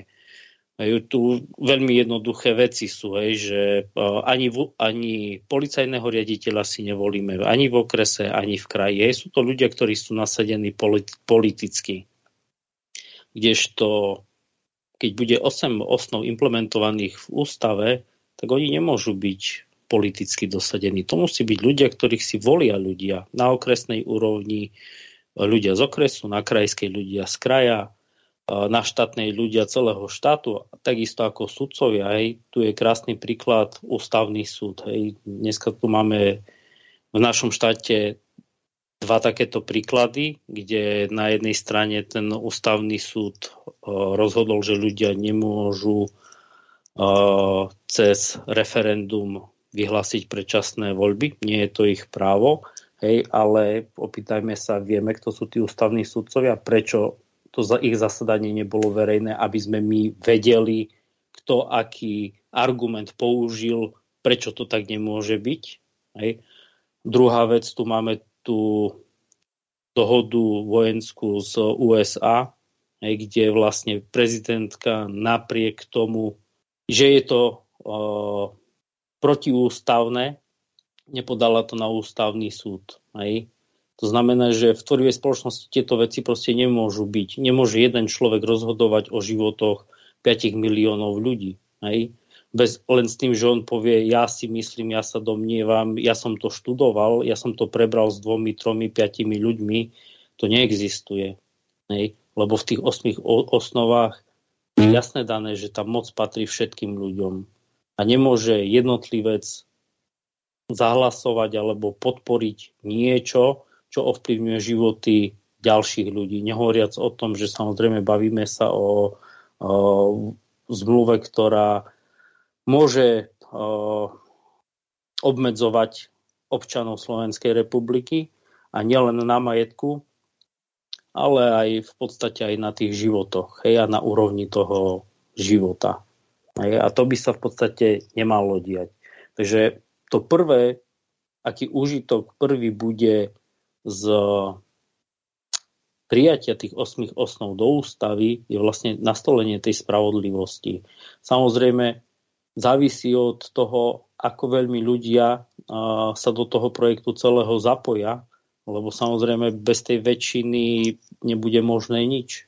Hej. Ako náhle bude tá väčšina a ľudia sa začnú zapájať do toho projektu, samozrejme, a budú sa zapájať do riešenia týchto jednotlivých vecí, tak my dokážeme vo veľmi krátkom čase vybudovať systém, v ktorom proste e, nebudú môcť byť politici, ktorí e, vodu kážu a víno pijú. Lebo samozrejme dnešné technológie už dovolujú kontrolovať týchto ľudí a dôsledne a trvať na dodržiavaní tých sľubov. Lebo pokiaľ tá moc pochádza od ľudí, tak my ľudia, my sa vieme veľmi rýchlo dohodnúť na tom, že ako náhle ten človek bude prichytený pri klamstve, hej, to už nie je problém cez dnešné technológie, hej, čo, čo tvrdí pred voľbami, čo príde po voľbách, hej, po prípade určité nezmyselné veci, či už vykladanie rôznych historických faktov alebo z našich dejín alebo ekonomických, okamžite podľa zákona bez diskusie je proste odstranený z funkcie. Žiadne, že nejaká komisia tretia, piata bude schváľovať, že ty ten človek uh, No, aby sa mohol nejakým spôsobom obhajovať. Uh-huh. Spýtam sa ťa uh, takto. Napísam nám celkom zaujímavú otázku, ktorá do toho, o čom hovoríš, celkom pasuje. Dobrý deň, chcem sa opýtať hosti, ako bude zabezpečené v tvorivej spoločnosti aby zamestnávateľ nevykoristoval zamestnancov, alebo proste človek človeka. To znamená aj mimo pracovného pomeru napríklad kdekoľvek v obci alebo v tej e, konkrétnej komunite. Nemusí to byť len pomer zamestnanec, zamestnávateľ alebo nadriadený, podriadený. Takže ako bude toto zabezpečené, aby sa zabránilo tomu vykoristovaniu, o ktorom napríklad aj Gabika hovorila? O, ďakujem za otázku, lebo samozrejme o, sú ľudia, ktorí sa už týmto, ktorí už nad tým rozmýšľajú. Ja už sám nad tým rozmýšľam, o, ako by to mohlo byť zabezpečené. Samozrejme, ako som povedal, my nie sme politici, my sa nedomáhame o žiadnu moc. Tu ide o to, ako sa ľudia dohodnú, aby to bolo zabezpečené a my už máme reálne skúsenosti s tým, ako to nefunguje. Hej? A, jednu vec, čo chcem povedať, ako si to ja teda predstavujem, aj čo by som ako občan mohol podať návrh, je to, že my už vieme, ako to nefunguje a čo za tým všetkým je, prečo tí ľudia sa vôbec nechajú takto manipulovať a vydierať tým zamestnávateľom alebo šikanovať druhými ľuďmi. A to je strach o to základné, o tie základné potreby. Tvorivá spoločnosť je ale vybudovaná na tom, že človek má zabezpečené základné potreby, ktoré v životu potrebuje. Hej. Všetky tie sú mu garantované. Ako bývanie, tak jedlo, tak zdravotníctvo, školstvo, oblečenie. Hej, to sú základné veci, ktoré sú človeku garantované zo zákona. Hej. To, odkiaľ sa na to vezmú peniaze, je vec ekonomická a samozrejme, keď to tak veľmi rýchlo zhrniem, keď nebude armáda, keď sa nebude investovať toľko peňazí do armády, politikov, korupcie, tak peniaze na to základné zabezpečenie každého človeka sa proste nájdu. Hej. Mohol by som tu rozviesť čísla hej, a prepočítať to, ale toto asi nie je predmetom. Takýto človek je nevydierateľný lebo pokiaľ on má základné potreby zabezpečené, on je nevydierateľný zamestnávateľom. Lebo si povie, však ja tu nemusím vôbec byť. Hej? Ja teba nepotrebujem. A môže ísť kľudne preč. A to zmýšľanie, ktoré je teraz, však namiesto teba mám ďalších 100 ľudí, ktorí tú prácu chcú, vtedy prestáva platiť. Hej? To znamená, že aj ten zamestnávateľ už začne rozmýšľať proste ináč a, a nemôže si dovoliť vydierať z toho svojho zamestnanca, lebo ten tam nemusí pracovať. On nemusí pracovať pre neho. Samozrejme, keď sa dostaneme ešte oveľa ďalej, čo bude spomínať uh, Gabo, tu sú určité perspektívy uh, takéhoto prístupu, ktoré dokážu zabezpečiť tie základné hodnoty v podstate za veľmi malý peniaz. Hej, to nie je o tom, že my teraz ostatní budeme živiť, šatiť niekoho, komu sa nechce robiť. Hej. Samozrejme, aj takí ľudia môžu byť v takejto spoločnosti, len povedzme si úprimne, koľko takých ľudí je, aj, ktorí nebudú chcieť robiť nič. Aj. No zo pár Takže miliard, ja, si... ja sa domnievam, lebo ľudia sú od prírody leniví. Možno, že sa, sa ale, ale, ale ja ti poviem takto. Si zober, že 11 tisíc detí denne zomiera od hladu. Hej? A teraz je tu, dáš im na výber, hej. Buď ich rodičia urobia aj trošku práce naviac, tak aby z tých uh, zopár tých miliónov hej, ľudí nemuseli pohnúť prstom a ich deti budú žiť, myslí si, že nepohnú prstom naviac.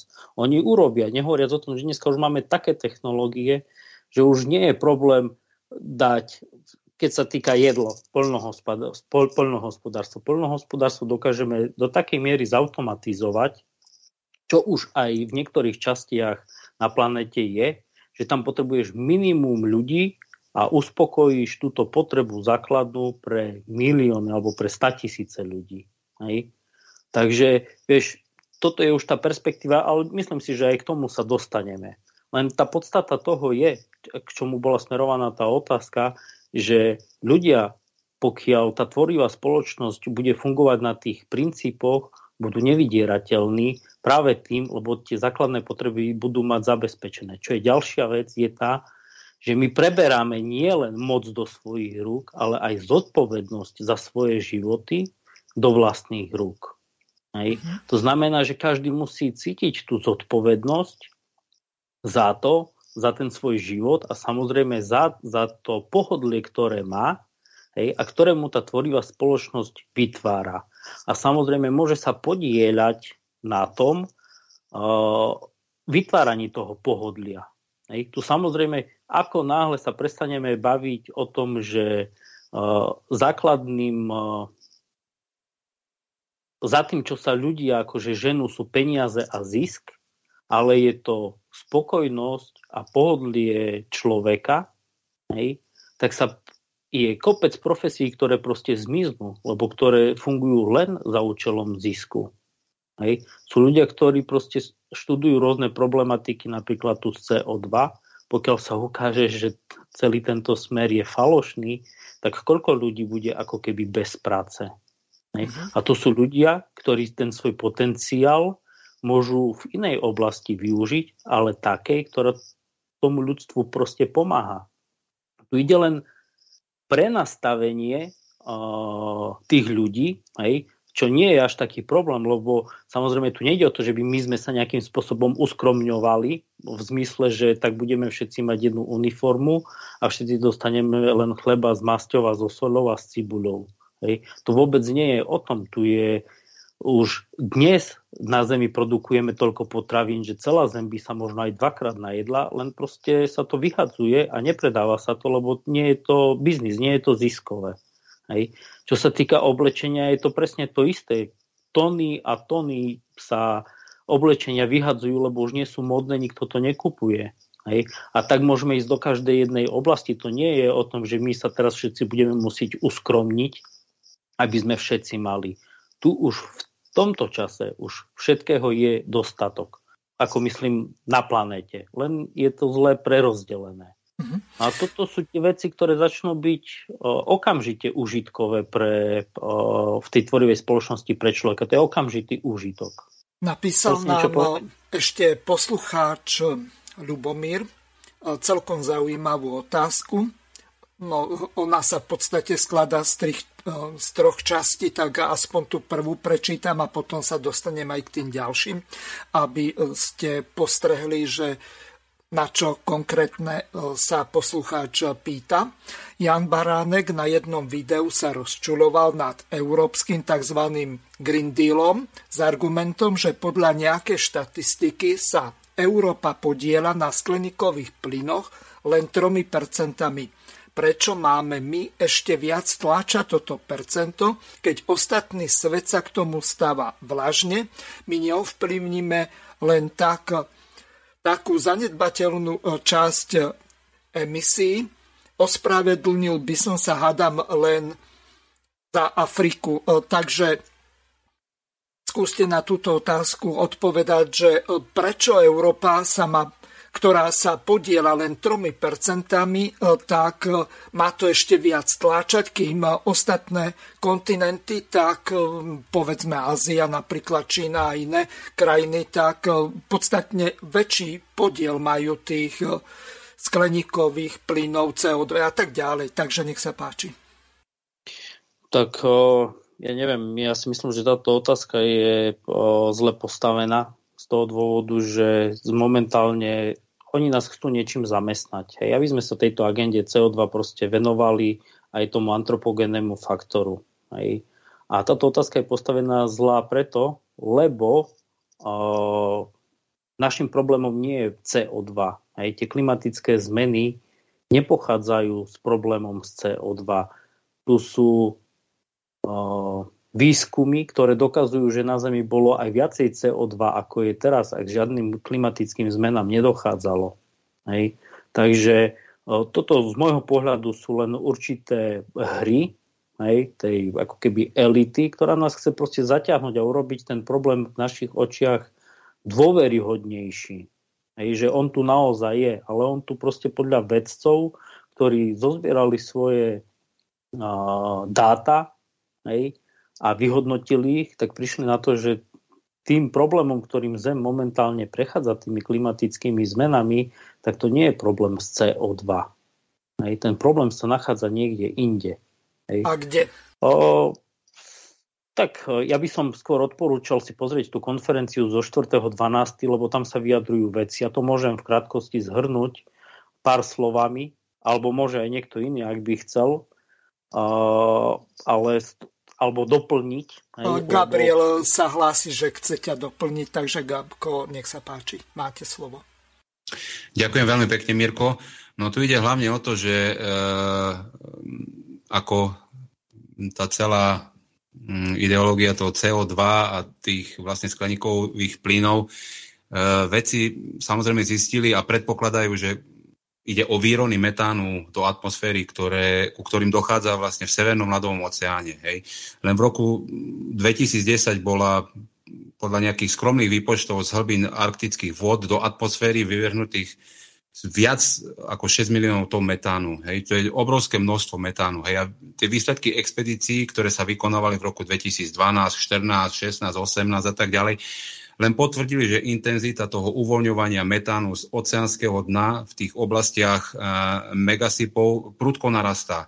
A pokiaľ vlastne sa predtým objavovali len kontinuálne a také silne vystupujúce štruktúry, zhruba do tých 100-150 metrov naprieč, tak teraz sa, sa zaznamenávajú hodnoty, ktoré sú nad 1000 metrov. Čiže ide to ešte hlbšie. A vlastne veci prišli na, k záveru, že globálne oteplovanie môže viesť k oveľa, oveľa silnejším a dlhšie trvajúcim búrkam, e, či už v Severnom ľadovom oceáne, hej, ktoré sú vlastne pravdepodobne pod, s veľkou pravdepodobnosťou schopné vyprovokovať e, obrovské výrony metánu do atmosféry s objemom až niekoľko miliard tón. Čiže toto uvoľnenie takého množstva skleníkového plynu vlastne vyvoláva ten prudký náraz globálnych teplot a tú humanitárnu katastrofu. Čiže to nie je, že my produkujeme CO2 a preto ten skleníkový, presne ako to Jarko povedal, ale my sme vlastne e, na kryžovatke, kedy dochádza k nejakým cyklickým zmenám nielen na našej planete, ale v celej slnečnej sústave. To nie je, že my, e, ja by som to povedal tak, že pri výrone jednej sopky dochádza k tak prudkému e, nárastu a vlastne tá sopka vyplúne toľko kysličníku uličitého, koľko naša celá civilizácia vyprodukuje za jeden celý rok. Čiže treba si možno pozrieť, sú rôzne štúdie už dneska rôznych vedcov na tieto témy. Samozrejme, my nesme ani geológovia, ani, ani fundovaní ľudia, ktorí mali o tom rozprávať. To všetko sú len výskumy a fakty, fakty ktoré sa uvádzajú v tých konferenciách, vlastne, ktoré my, e, ktoré my všetci dobrovoľníci vlastne vyrábame a dábujeme a ktoré sa robia pre ľudí, aby naozaj videli tú pravdu, čo sa skutočne deje s tou planetou. A to je vlastne to, ako Jarko hovorí, že to zjednotenie, aj Gabika, to zjednotenie a to vytvorené tej tvorivej spoločnosti je hlavne pretože my ako civilizácia potrebujeme spojiť aj ten vedecký potenciál, pretože tie, klím, tie klimatické zmeny a tá klíma, tie tornáda, búrky, zemetrasenia sa synchronizujú po celej planete, čiže budú len a len narastať. A sú rôzne články od rôznych, či už od e, Smolkova alebo od Barkina, kde vlastne popisujú celú tú systémovú štúdiu vzťahov Slnka a Zeme. Opisuje sa impuls, ktorý sa odohral vo vnútri zemského jadra v roku 98. A to je vlastne ten impuls, prečo, tie klimatické, prečo k tým klimatickým zmenám dochádza každých 12 uh, eh, až 24 tisíc rokov. Hej. Toto nie je, že vlastne my, eh, ten antropogénny faktor je len minimálny. My sme zničili samozrejme tú ekológiu Zeme, ale priamy vplyv e, na tú klímu máme len minimálny, veľmi, veľmi malý.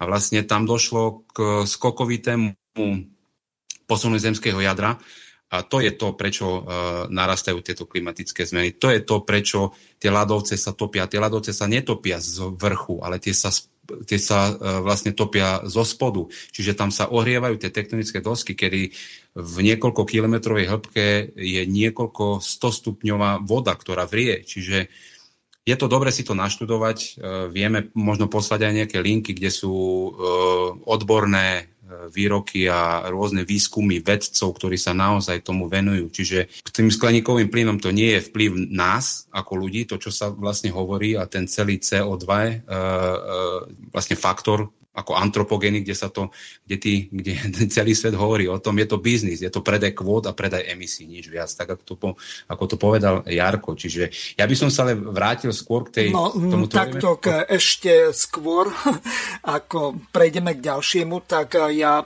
dokončím tie ďalšie dve otázky. V podstate Hej. na tú druhu ste do určitej miery odpovedali, ale prečítam ju. Kontroverzný je podiel, akým sa podiela ľudská technosféra na klimatickej zmene. Každá zo strán sporu sa opiera o svoje vlastné argumenty, skôr pravicovejší, pravicovejšie orientovaní veci a politici tvrdia, že ide o prirodzený proces, ktorý síce človek ovplyvňuje, ale len malým dielom. Čiže na tú otázku do určitej miery bolo aj zodpovedané. Ak nie, tak môžete ešte ma potom doplniť, ale zaujímavá je tretia časť, alebo tretia otázka od poslucháča Ľubomíra z Košic, ktorý ďalej píše. Všetko na tomto svete sa už dnes okamžite zneužíva na obchod a profit nech už je myšlienka akokoľvek ušľachtila, zneužije sa na koniec a zvrhne sa. Veľmi pravdepodobne aj na teror. Niektoré skupiny, nech každý si doplní, čo ho poprvé napadne, dokáže všetko zobchodovať aj úplne absurdné záležitosti sa nakoniec dajú zničiť a aj tie najlepšie myšlienky, kým budú ovplyvňovať chod sveta títo ľudia, nič podstatné sa nezlepší, skôr naopak pozdravuje Ľubo, takže nech sa páči, kto chcete odpovedať. Dávid, nech sa páči, alebo Jarko? Ja by som odpovedal, hej, práve preto je dôležité to zjednotenie ľudí a implementovanie tých osmých osnov do ústavy a samozrejme dôsledná kontrola ich dodržiavania lebo potom samozrejme uh, mohli by sme si povedať o tom mechanizme, ako sa, to, ako sa tá moc udržiava. Hej? Uh, cez vlastnenie rôznych médií, a rozširovania tej svojej pravdy, samozrejme cez armádu a cez manipuláciu a lži. Samozrejme, ako náhle sa tých 8 osnov implementuje do ústavy a začne sa naplňať, tak celý tento mechanizmus ovplyvňovania manipulácie ľudí začne byť rozrušovaný. To znamená, on postupne začne padať. Dôvod je ten, že ten kontrolný orgán nebude určený kontrolný orgán, nejaká komisia 5, 2, 3 ľudí, ale budú za tým ľudia. A tlačítka na rozhodovanie budú mať ľudia. To je ten rozdiel, že my, keď už máme tú technológiu, aká dneska je, že my sa tu dokážeme na Slovensku všetci prepojiť a, všetci si niečo odhlasovať samozrejme určiť ľudí, ktorí budú zodpovední za to, aby to previedli do reality. Po prípade, keď nebudú, tak proste ich cez tie tlačítka uh, odvolať a zvoliť nových. Hej. To už berie tú zbraň a tú moc tým ľuďom, ktorí sú momentálne pri moci. Hej. To je proste to, čo zmení čo treba zmeniť, čo nastoliť tú spravodlivosť. A povedzme si rovno, hej, že kúpiť do, pre každého človeka, ktorý môže voliť jeden nejaký, nazvime to smartfón alebo tablet, hej, ktorý je, môže byť štátnym zariadením, kde celé to spojenie bude kontrolované, dať tam aplikácie na voľbu na úrovni okresu, kraju a neviem čoho všetkého, hej, čo môžu práve tí ľudia, ktorí hĺbšie vidia do celej tej pro- problematiky predniesť a pripraviť, nie je problém. A od čoho má uh, môj hlas inú hodnotu ako hlas, ja neviem, právnika, ktorý hlasuje o veciach, ktoré sa týkajú zdravotníctva. Hej. To, tu si rovno povedzme, že tých 150 ľudí v parlamente, ktorí majú niektorí uh, rôzne vzdelania, ktorí sa nevyznajú v celej tej, vo všetkých tých oblastiach, ktoré na starosti má ten parlament, tak keď oni môžu hlasovať a ovplyvňovať naše životy, tak to už je asi lepšie, keď si my hlasujeme a ovplyvňujeme tie naše životy. Mm-hmm. Hej. A, a to je presne to, čo tú štruktúru rozruší. A ak chce niekto ešte môže niečo dodať. Gabo. No, pekne si to, pekne si to zhrnul. Ja by som len doplnil ešte, že e, treba si uvedomiť, ak si hovoril, že aj pre tých poslucháčov, že v, tvorivej, v tom formáte tvorivej spoločnosti neexistuje jednotka moci. To znamená, že tam nie je, že niekto môže zvrhnúť, lebo niekto bude mať moc. Nie, tú moc majú všetci ľudia. Čiže my rozhodujeme formou nejakého referenda, formou proste, e, aké zákony sa schvália, aké sa neschvália. Všetko sa robí pre dobro ľudí. My vytvárame spolu spoločnosť. To znamená, že my sme tá jednotka, lebo kto je štát? Štát to sme my všetci, my ľudia. Čiže my budeme rozhodovať o kom, o tom, v akej spoločnosti chceme žiť, aké chceme mať zákony, čo budeme proste, podnet, aké podnety e, príjmeme, aké nie. Čiže je to všetko na nás. Ten hlas ľudu, tak jak sa to dneska v tých všetkých politických e, debatách a v tých politických predvolebných kampaniach prezentuje, tak e, proste toto bude pravda, hej, že my budeme vytvárať tú spoločnosť spoločne a zmiznú všetky tie konkurenčné, konkurenčný schopné, tá konkurenčná schop, konkurenčný schopnosť, pretože v tvorivej spoločnosti bude konkurencia len taká, kto vyrobí kvalitnejšie, kto vyrobí nie drahšie alebo lacnejšie. To je taký proces, to by sme tu veľmi dlho samozrejme e, debatovali o tom. Už máme formy, e, máme štruktúru, ako to riešiť približne, ako by to malo byť. Hej. Tá, kap, tá e, kapitalizácia vlastne zisku, aká by mala byť. Hej. Tam sú rôzne jednotky, koľko peňazí, kde prerozdelenie. Tu nejde o to, treba pochopiť, aby tí bohatí boli chudobní, aby sme zobrali niekomu peniaze. Tu ide o to, aby všetci sme mali rovnakú štartovaciu čiaru a všetci boli na rovnakej úrovni. To znamená, že e, ten ľudský život e, v tej spoločnosti, e, by som povedal, že človek musí byť to základnou jednotkou v tej spoločnosti. My všetci, to sme my. To nie je jeden, dvaja, to sme my všetci. My rozhodujeme o tom, čo sa bude robiť a čo sa nebude robiť. Tak len toľko k tej, k k tej, k, tej, k, tej, k tej otázke. Ja by som sa zase vrátil. No, ešte ťa zastavím. Ešte máme jednu otázku a poslucháči majú prednosť, tak ja ju prečítam. Dobrý deň, zaujímavo rozprávate je stále zrejmejšie, že niečo musíme robiť, lebo ináč v krátkej budúcnosti narazíme na konečnú prekážku, ktorú už nebudeme môcť dolať. Mám však rozpačitú otázku. Aký časový rámec pre takúto zmenu celej spoločnosti predpokladáte? Asi to nebude do najbližších volieb. Ani to nebude do ďalších x volieb.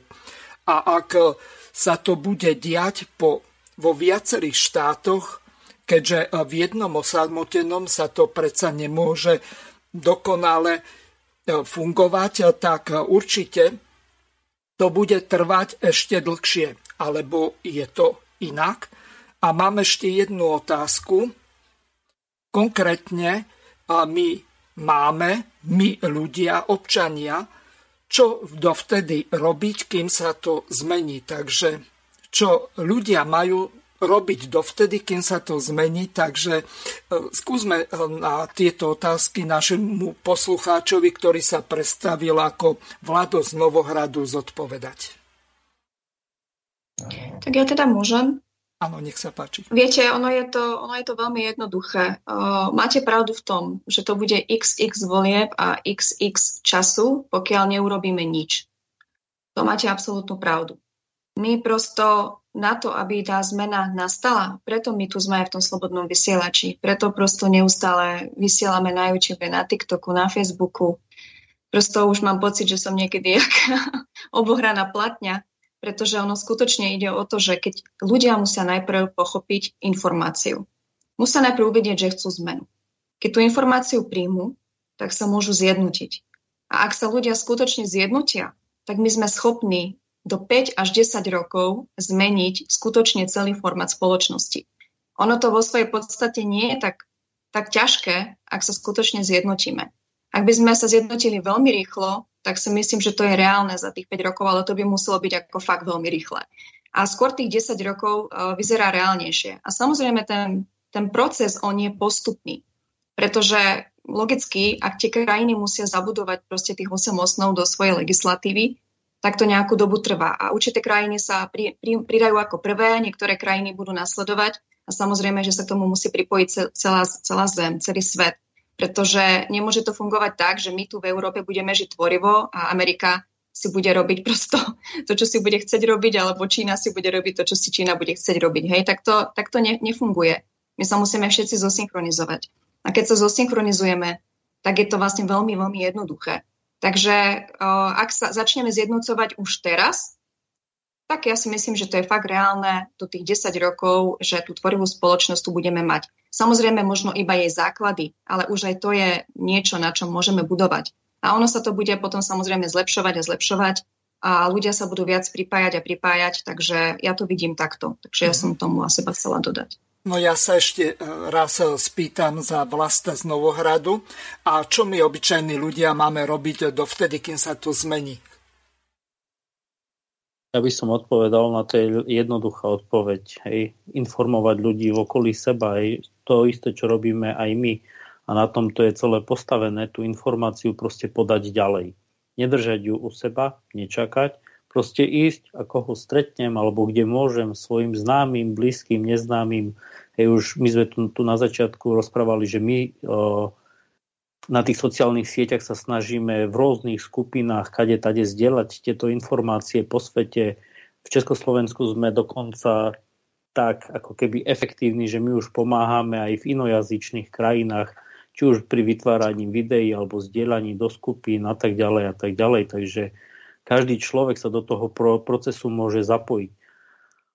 Ako pomôcť? Aj práve tým šírením tej informácie, že už tu taký projekt je, hej, a on nie je len tu na Slovensku, aby bolo jasné, hej, on už je v množstve, v množstve krajín. Hej. Už tá konferencia bola vysielaná do 180 krajín a prekladaná do viac ako 100 jazykov dobrovoľníkmi. To OSN neprekladá do toľko jazykov, takže nás nie je málo. Len čo je to pár miliónov ľudí oproti 8 miliardám. Hej, my naozaj potrebujeme ako keby preskočiť určitú hranicu a potom to domino pôjde veľmi rýchlo. A ako náhle príde jeden, druhý, tretí štát a ľudia budú vidieť, že to naozaj nie je utopia a dá sa tak naozaj žiť, hej, tak to môže potom veľmi, veľmi rýchlo nárast. A Slovensko, hej, lebo my už máme aj tento priestor napríklad v médiách, vo veľa štátoch uh, nie sú tak ďaleko, ako sme my. Hej? Ako v médiách, myslím v tom slobodnom vysielači, kde už nás ľudia môžu počuť nie len niekde na Facebooku, na TikToku a v týchto sociálnych sieťach. A my môžeme byť prvým príkladom, hej, aj vzhľadom na to, akú tu máme situáciu, kde tí ľudia už toho naozaj majú dosť a my môžeme byť prvým takým príkladom, kde my môžeme to prekročiť a my sa môžeme zbaviť tej politickej moci nad našimi životmi a veľmi rýchlo. Ja s Gabikou nesúhlasím, že po desiatich rokoch môžu byť nejaké prvé nejaké výsledky. Nie, my naopak, za chvíľu máme voľby a ak sa táto informácia je dokázané, že uh, ak všetci ľudia sa zapoja do informovania, tak do 14 dní je informovaný celý svet. Ak sa na Slovensku ľudia zapoja do informovania, tak my to preinformujeme všetkých ľudí do, ja neviem, do pár dní. Hej? A potom už ide o to, akým spôsobom Tí ľudia sa musia samozrejme nájsť určitú platformu, akým spôsobom spolu komunikovať, aby mohli ako jednotne jednať ako celok.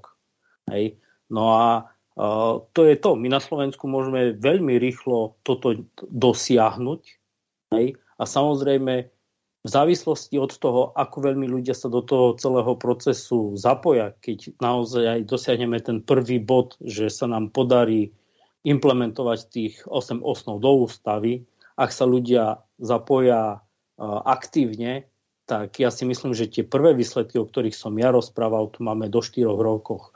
A do 10 rokoch tu už máme naozaj také bomby, o ktorých my možno ani nesnievame o tom zdravotníctve, školstve na vysokej úrovni a práve aj to, čo sa týkala tá prvá otázka, aby sa tí ľudia nemuseli báť, že prídu o tú prácu, lebo nebude tu zamestná, e, tento štát stať na nejakom otrokárskom zamestnávateľovi.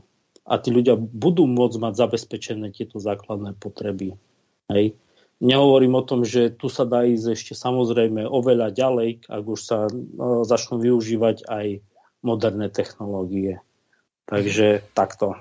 No, napísala nám ešte e, Majka z Českej republiky, dúfam, že to prečítam správne, dotaz, či mohol lidé prispieť e, nebo pomoci, aby lidstvo přežilo globální klimatické změny, e, pýta sa Majka.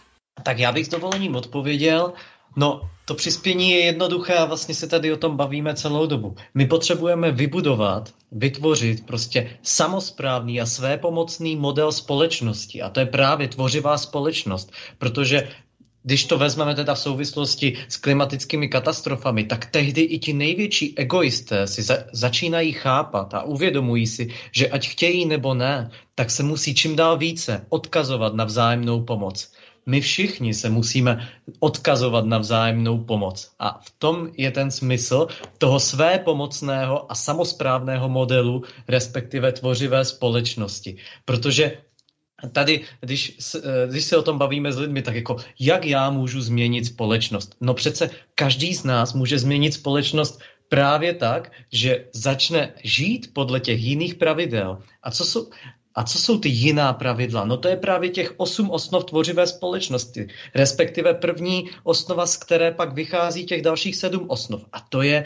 život na prvním místě. Když pro nás, pro lidi, začne být život na prvním místě, tak tehdy se mění celkově náš přístup k tomu životu. Protože je přece jiné, když je člověk workoholik a myslí jenom na peníze a tak od rána do večera se honí jenom za penězi. Je jiné, když je člověk já nevím, soutěživý typ a neustále přemýšlí, jak něco někomu dokázat. A pak je něco úplně jiného, když si člověk váží života, váží si času, je laskavý k ostatním lidem, snaží se k so, v sobě pěstovat tu lidskost. Já vím dnes, bohužel v konzumním formátu společnosti nám hudební, filmový, mediální či jakýkoliv jiný průmysl nám vnucuje, že my lidé jsme leniví, že jsme od přírody prostě mm, máme tendence spolu bojovat. Ale opravdu to tak je. Teď 90% zdrav, nebo prostě většina lidí zdravých si nepřeje e, nějakou třeba válku. Každý, jako právě proto tady bylo i zmíněno, že se realizoval před tvořivou společností, se realizoval projekt Jediné zrno, kde se opravdu eh, realizoval sociální průzkum po celém světě a lidé jednoduše odpovídali na to, v jakém světě si chtějí, eh, si přejí žít. A já bych jenom tady k tomto řekl, že například nedávno jsem četl docela zajímavý text od rakouského etologa, který se jmenuje Konrad Lorenz, napsal mimo jiné knihu Osm smrtelných hříchů naší civilizace ta kniha vyšla asi před, myslím, tuším nějak 30-40 lety a vlastně to, co tam tehdy popisoval, to je to, co i my dnes stále řešíme a on už na to tehdy upozorňoval. A jenom tím chci říct, že on tam tehdy krásně psal o tom, že existuje cosi, co se dá nazvat jako takový jednotný duchovně morální základ našeho lidství, který není vázán na nějaké sociokulturně podmíněné zákonodárství. Respektive, že my jako sami nejlíp víme, jak si chceme žít. My sami víme, co je pro nás život, co je pro náš život nejlepší. A nikdo nám to nemůže vnucovat. Jak nám může diktovat poli, eh, politik, jak nám můžou diktovat uh, nějaké zájmové skupiny, jak máme žít. Teď my lidé sami to přece víme, jak chceme žít. Teď máme přece svobodu volby. A nebo už my nemáme, už jsme ji ztratili, No dnešní systém je nastavený tak, jako by jsme ji doopravdy neměli. Ale my ji přece máme. My se můžeme rozhodnout, jak chceme žít. A rozhodujeme se každý den tím, že začínáme žít podle jiných pravidel. A já bych k tomu jenom ještě uh, řekl, že uh, nejvěč, největší absurdita je, když prostě nebo takhle, že proč se to vlastně děje dnes, uh, je to, že opravdu reprezentativní demokracie zcela selhává je potřeba si uvědomit, že dnes žijeme v systému, kde politikové nenesou důsledky svých chybných rozhodnutí a doplácíme na to vždy my, obyčejní lidé. A je to právě z těch důvodů, jak už to tady bylo řečeno. Ale to je potřeba si uvědomit a tehdy si i musíme uvědomit, že pokud my jenom mlčíme a prostě jsme jenom těmi tichými pozorovateli, tak s tím prostě jednoduše souhlasíme. A tím vlastně nadále podporujeme tu reprezentativní demokracii, která opravdu už teď selhává. Takže to je potřeba si uvědomit, protože mm, jinak nic nezměníme. Změnit to můžeme právě tím, že už teď a každý den začneme žít podle jiných uh, hodnot a bude pro nás na prvním místě právě ta hodnota života, hodnota času, hodnota přátelství, jednoduše to, co z nás činí lidmi. A to prostě ví většina lidí, co to znamená být dobrým člověkem. Mám taký tak... dojem, že asi nepreberieme dnes všetko, čo ste si pripravili, lebo poslucháči sú veľmi aktívni. Opäť poslucháč Lubomír sa zapojil takým spôsobom, že odpoveda na tú otázku, čo máme robiť, kým sa to zmení. Konštatuje, samozrejme nič sa nezmení len osvietení, vzdelaní a informovaní ľudia niečo zmenia. Čo si o tom myslíte? No, tak ja môžem napríklad, no tak má pravdu, vždycky to začína s informovanými a osvietenými ľuďmi. Pretože logicky, hej, ľudia, ktorí chcú tú zmenu, ktorí vidia, že je niečo špatne, pretože to sú takí tí prebudení ľudia, alebo ako im dneska hovoríme, tak tí začnú šíriť tie informácie. A veľmi rýchlo, je to proste, ako Jarko hovoril, a má pravdu, keď my všetci Momentálne je nás už toľko, pretože my sme skutočne už v 180 krajinách e, sveta, že keby sme my všetci každý deň venovali hodinu, fakt iba hodinu, šíreniu tvorivej spoločnosti, tak fakt o dva týždne by o tom vedel celý svet. To znamená 8 miliard ľudí, alebo 7,8 miliardy ľudí. Samozrejme, my nemôžeme za nich rozhodnúť, či oni chcú žiť v tvorivej spoločnosti alebo nechcú. To už je, to už je samozrejme ich voľba. Ale minimálne, čo môžeme my preto urobiť, aby sa tá zmena, aby tá zmena nastala, je ich informovať. No a to, či tu už niečo bude alebo nebude, to už je samozrejme na tých ľuďoch. A ďalšia vec, ktorá ma napadá. Napríklad ja už teraz komunikujem s obrovskou spústou napríklad učiteľov. Hej? A my si musíme uvedomiť, že, že my vlastne musíme podchytiť aj tú mladú generáciu. Pretože to je v podstate, deti sú naša budúcnosť, mladá generácia sú naša budúcnosť. A ono samozrejme, že aj oni majú veľký dosah, pretože sa bavia s deťmi v škole, hej. A je zaujímavé, že dokonca sa teraz mladí ľudia začínajú pridávať tvorivé spoločnosti. Čo mňa osobne veľmi prekvapuje, hej, máme 13, 14, 15, 16 ročných uh, ľudí, ktorí prosto aktívne pomáhajú pri šírení tvorivej spoločnosti. Bavia sa o tom so svojimi spolužiakmi, čo mňa osobne ako veľmi teší, pretože dokonca oni sú takí ako mm, fresh air, hej, z angličtiny prosto taký ako svieži vzduch, pretože uh, oni majú prosto úplne iný pohľad na svet a oni sú schopní nám ukázať vlastne metódy, ktoré fungujú napríklad na sociálnych sieťach alebo na TikToku, ktoré napríklad my už ako starší ľudia ako to nejako nepoznáme, hej, a poznajú proste úplne iný spôsob a úplne iný náhľad na svet. Takže samozrejme, že to vždycky začína z tých osvietených ľudí. Ale čím viac ľudí o tom bude hovoriť, čím viac ľudí o tom bude vedieť, tak tým lepšie pretože tvorivá spoločnosť skutočne ponúka iba výhody. Ona je prosto nastavená tak, ako to už aj chalani hovorili. Ona je nepriestrelná, čo sa týka nejakej manipulácie alebo a tak ďalej. Napríklad máme tu štvrtú osnovu tvorivé spoločnosti, ktorá je podľa mňa v dnešnej dobe absolútne veľmi, veľmi dôležitá. Je to transparentnosť informácií, hej, pretože my vieme, že s informáciami sa v dnešnej dobe veľmi manipuluje. A vidíme to už aj na sociálnych sieťach. Prosto stretávame sa s tým každý deň, blokujú vám účty. Mali sme rozhovor s vedcami, ktorí uh, nám tvrdili, že napríklad uh, uh, oni mali, boli, mali veľmi známy blog, ale hovorili prosto proti antropogénemu faktoru, že proste existujú aj nejaké iné faktory, ktoré ovplyvňujú zmenu klimatu. A prosto im natvrdo zablokovali všetkých účty. A taktiež, ďalší, smut, ďalší smutný fakt je, že e, vedci, ktorí vlastne dlhodobo túto problematiku študujú, tak začínajú otvorene hovoriť, až keď sú v dôchodku. Chápete, ak je to smutné? Ale my nemáme čas na to, aby všetci vedci mohli prísť do dôchodku, na to, aby mohli začať otvorene hovoriť. Pretože ten klimat on skutočne narastá. A vidíme tú synchronizáciu toho klimatu prosto každým dňom. Nie, nie je na Zemi už momentálne každý deň sa deje niečo, stačí len pozrieť, pozrieť proste rôzne alternatívne zdroje, pretože mainstreamové médiá vám to všetko neukážu, to, čo sa deje. Ale skutočne skoro každý deň na svete sa niečo deje. Takže to som sa možno trošku rozkecala, ale tu len tak ako pre doplnenie a predám späť slovo Mirkovi. No tak um, vzhľadom k tomu, že do konca relácie už máme len nejaké 4 minútky, tak uh, by bolo dobre, ak by každý z vás aspoň v priebehu nejakej minútky nejaké také záverečné posolstvo povedal, aby uh, tí ľudia mali nejakú dobrú motiváciu do života, že nie je všetko až tak úplne zle, takže môžete sa postupne vystriedať a potom sa rozlúčime s poslucháčmi. Nech sa páči. No ja by som, ja by som začal, Mirko, ďakujem pekne. Ja by som len uh, aj zhrnul už tú otázku, ktorú si zadával, tú poslednú, že vlastne ak si budeme myslieť my všetci e, ľudia na tejto planéte, že svet nie je možné zmeniť k lepšiemu, tak to určite nebudeme my, kto to urobí. Takže myslím si, že to má hĺbku tá myšlienka, nie je z mojej hlavy, ale je od veľmi, veľmi múdreho ruského vedca, takže uh, je to presne o tom, že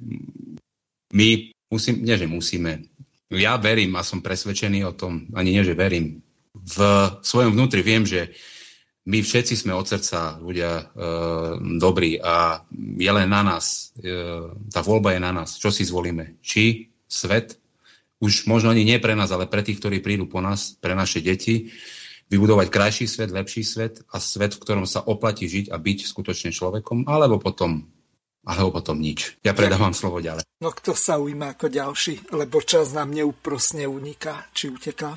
Dávid, eh, nech sa páči. Tak, tak já taky děkuji uh, za tohle vysílání a závěrem bych chtěl říct, že opravdu nezapomínejme na tom, že záleží pouze na nás, na nás lidech, na našem chování, na našich prioritách a na našich pravidlech. A pokud si přejeme žít ve společnosti, kde je na prvním místě život, tak se připojíme k projektu, který už tady existuje a pro mě takový projekt na celém světě znám jenom jeden a je to právě tvořivá společnost. Ďakujem veľmi pekne. Dávid, ďalší, nech sa páči. Ja sa teda pridám, že veľmi, veľmi pekne ďakujem za toto vysielanie a my skutočne môžeme zmeniť formát iba tej tvorivé spoločnosti a prosto keď sa nám podarí na úrovni legislatívy vo všetkých krajinách implementovať 8 osnov a z tvorivé spoločnosti, ktorých je prvou je hodnota života človeka, tak e, všetko sa zmení. A vtedy vlastne celý náš vývoj, všetky technológie budú smerovať len k zlepšovaniu života človeka. Budeme môcť žiť bez vojen, hladu, chudoby, budeme schopní obnoviť ekológiu, zaviesť bezodpadovú výrobu a budeme schopní vyriešiť veškeré materiálne problémy a budeme disponovať voľnou energiou. Medicína sa posunie na vysokú úroveň a budeme schopní liečiť všetky ochorenia. Taktiež nás čaká fyzika budúcnosti, ktorá nám umožní manipuláciu s motou a manažment mikrosveta. A samozrejme to, na čo sa ja osobne najviac teším, objavovanie vesmíru a letu do iných galaxií. Takže sa pridajte k tvorivej spoločnosti. Ďakujem. No, ostala nám posledná minúta, takže nech sa páči, ešte na jedného zvyšil čas. Super, tak ja len poviem jedno. Priatelia, naučme sa rešpektovať a ctiť si život druhých ľudí, lebo na kvalite života týchto ľudí závisí aj náš život. Takže chcel by som poďakovať za tento čas, ktorý sme tu mohli stráviť a podeliť sa so svojím pohľadom. Ďakujem veľmi pekne. Začnem dámou pani e, doktorke Gabike Salajovej. Lúčim sa s ňou a teším sa na ďalšie relácie. A ďalej e, Gabrielovi Kocákovi, takisto aj jemu ďakujem. Potom e, Davidovi Bajlovi tiež ďakujem a taktiež ďakujem aj Jaroslavovi Hladíkovi. Lúčim sa s vami a teším sa na ďalšie relácie v Slobodnom vysielači. Pripomeniem, že Zajtra budeme mať politické rozhovory s Romanom Michelkom, s politológom a historikom. Budeme sa venovať referendu, ktoré sa pripravuje, takisto aj tomu, že vo štvrtok letí do Spojených štátov nad Skorčokom podpísať tú nešťastnú zmluvu DCA tak budeme sa tomuto venovať a samozrejme v sobotu opäť budú členovia tvorivej spoločnosti, preberieme elektorálnu platformu a dúfam, že to bude vynikajúca relácia, takže ešte raz veľmi pekne vám ďakujem a teším sa na sobotu na ďalšie pokračovanie s tvorivou spoločnosťou. Do počutia. Vysielací čas dnešnej relácie veľmi rýchlo uplynul, tak sa s vami zo štúdia Banska Bystrica Juh lúči moderátor a zúkar Miroslav Hazucha, ktorý vás touto reláciou sprevádzal. Vážené poslucháčky a poslucháči, budeme veľmi radi, ak nám zachováte nielen priazeň, ale ak nám aj napíšete vaše podnety a návrhy na zlepšenie relácie, lebo bez spätnej väzby nebudeme vedieť relácie zlepšovať, za čo vám vopred veľmi pekne ďakujem. Do počutia. Táto relácia vznikla za podpory dobrovoľných príspevkov našich poslucháčov. I ty sa k ním môžeš pridať. Viac informácií nájdeš na www.slobodnyvysielac.sk Ďakujeme.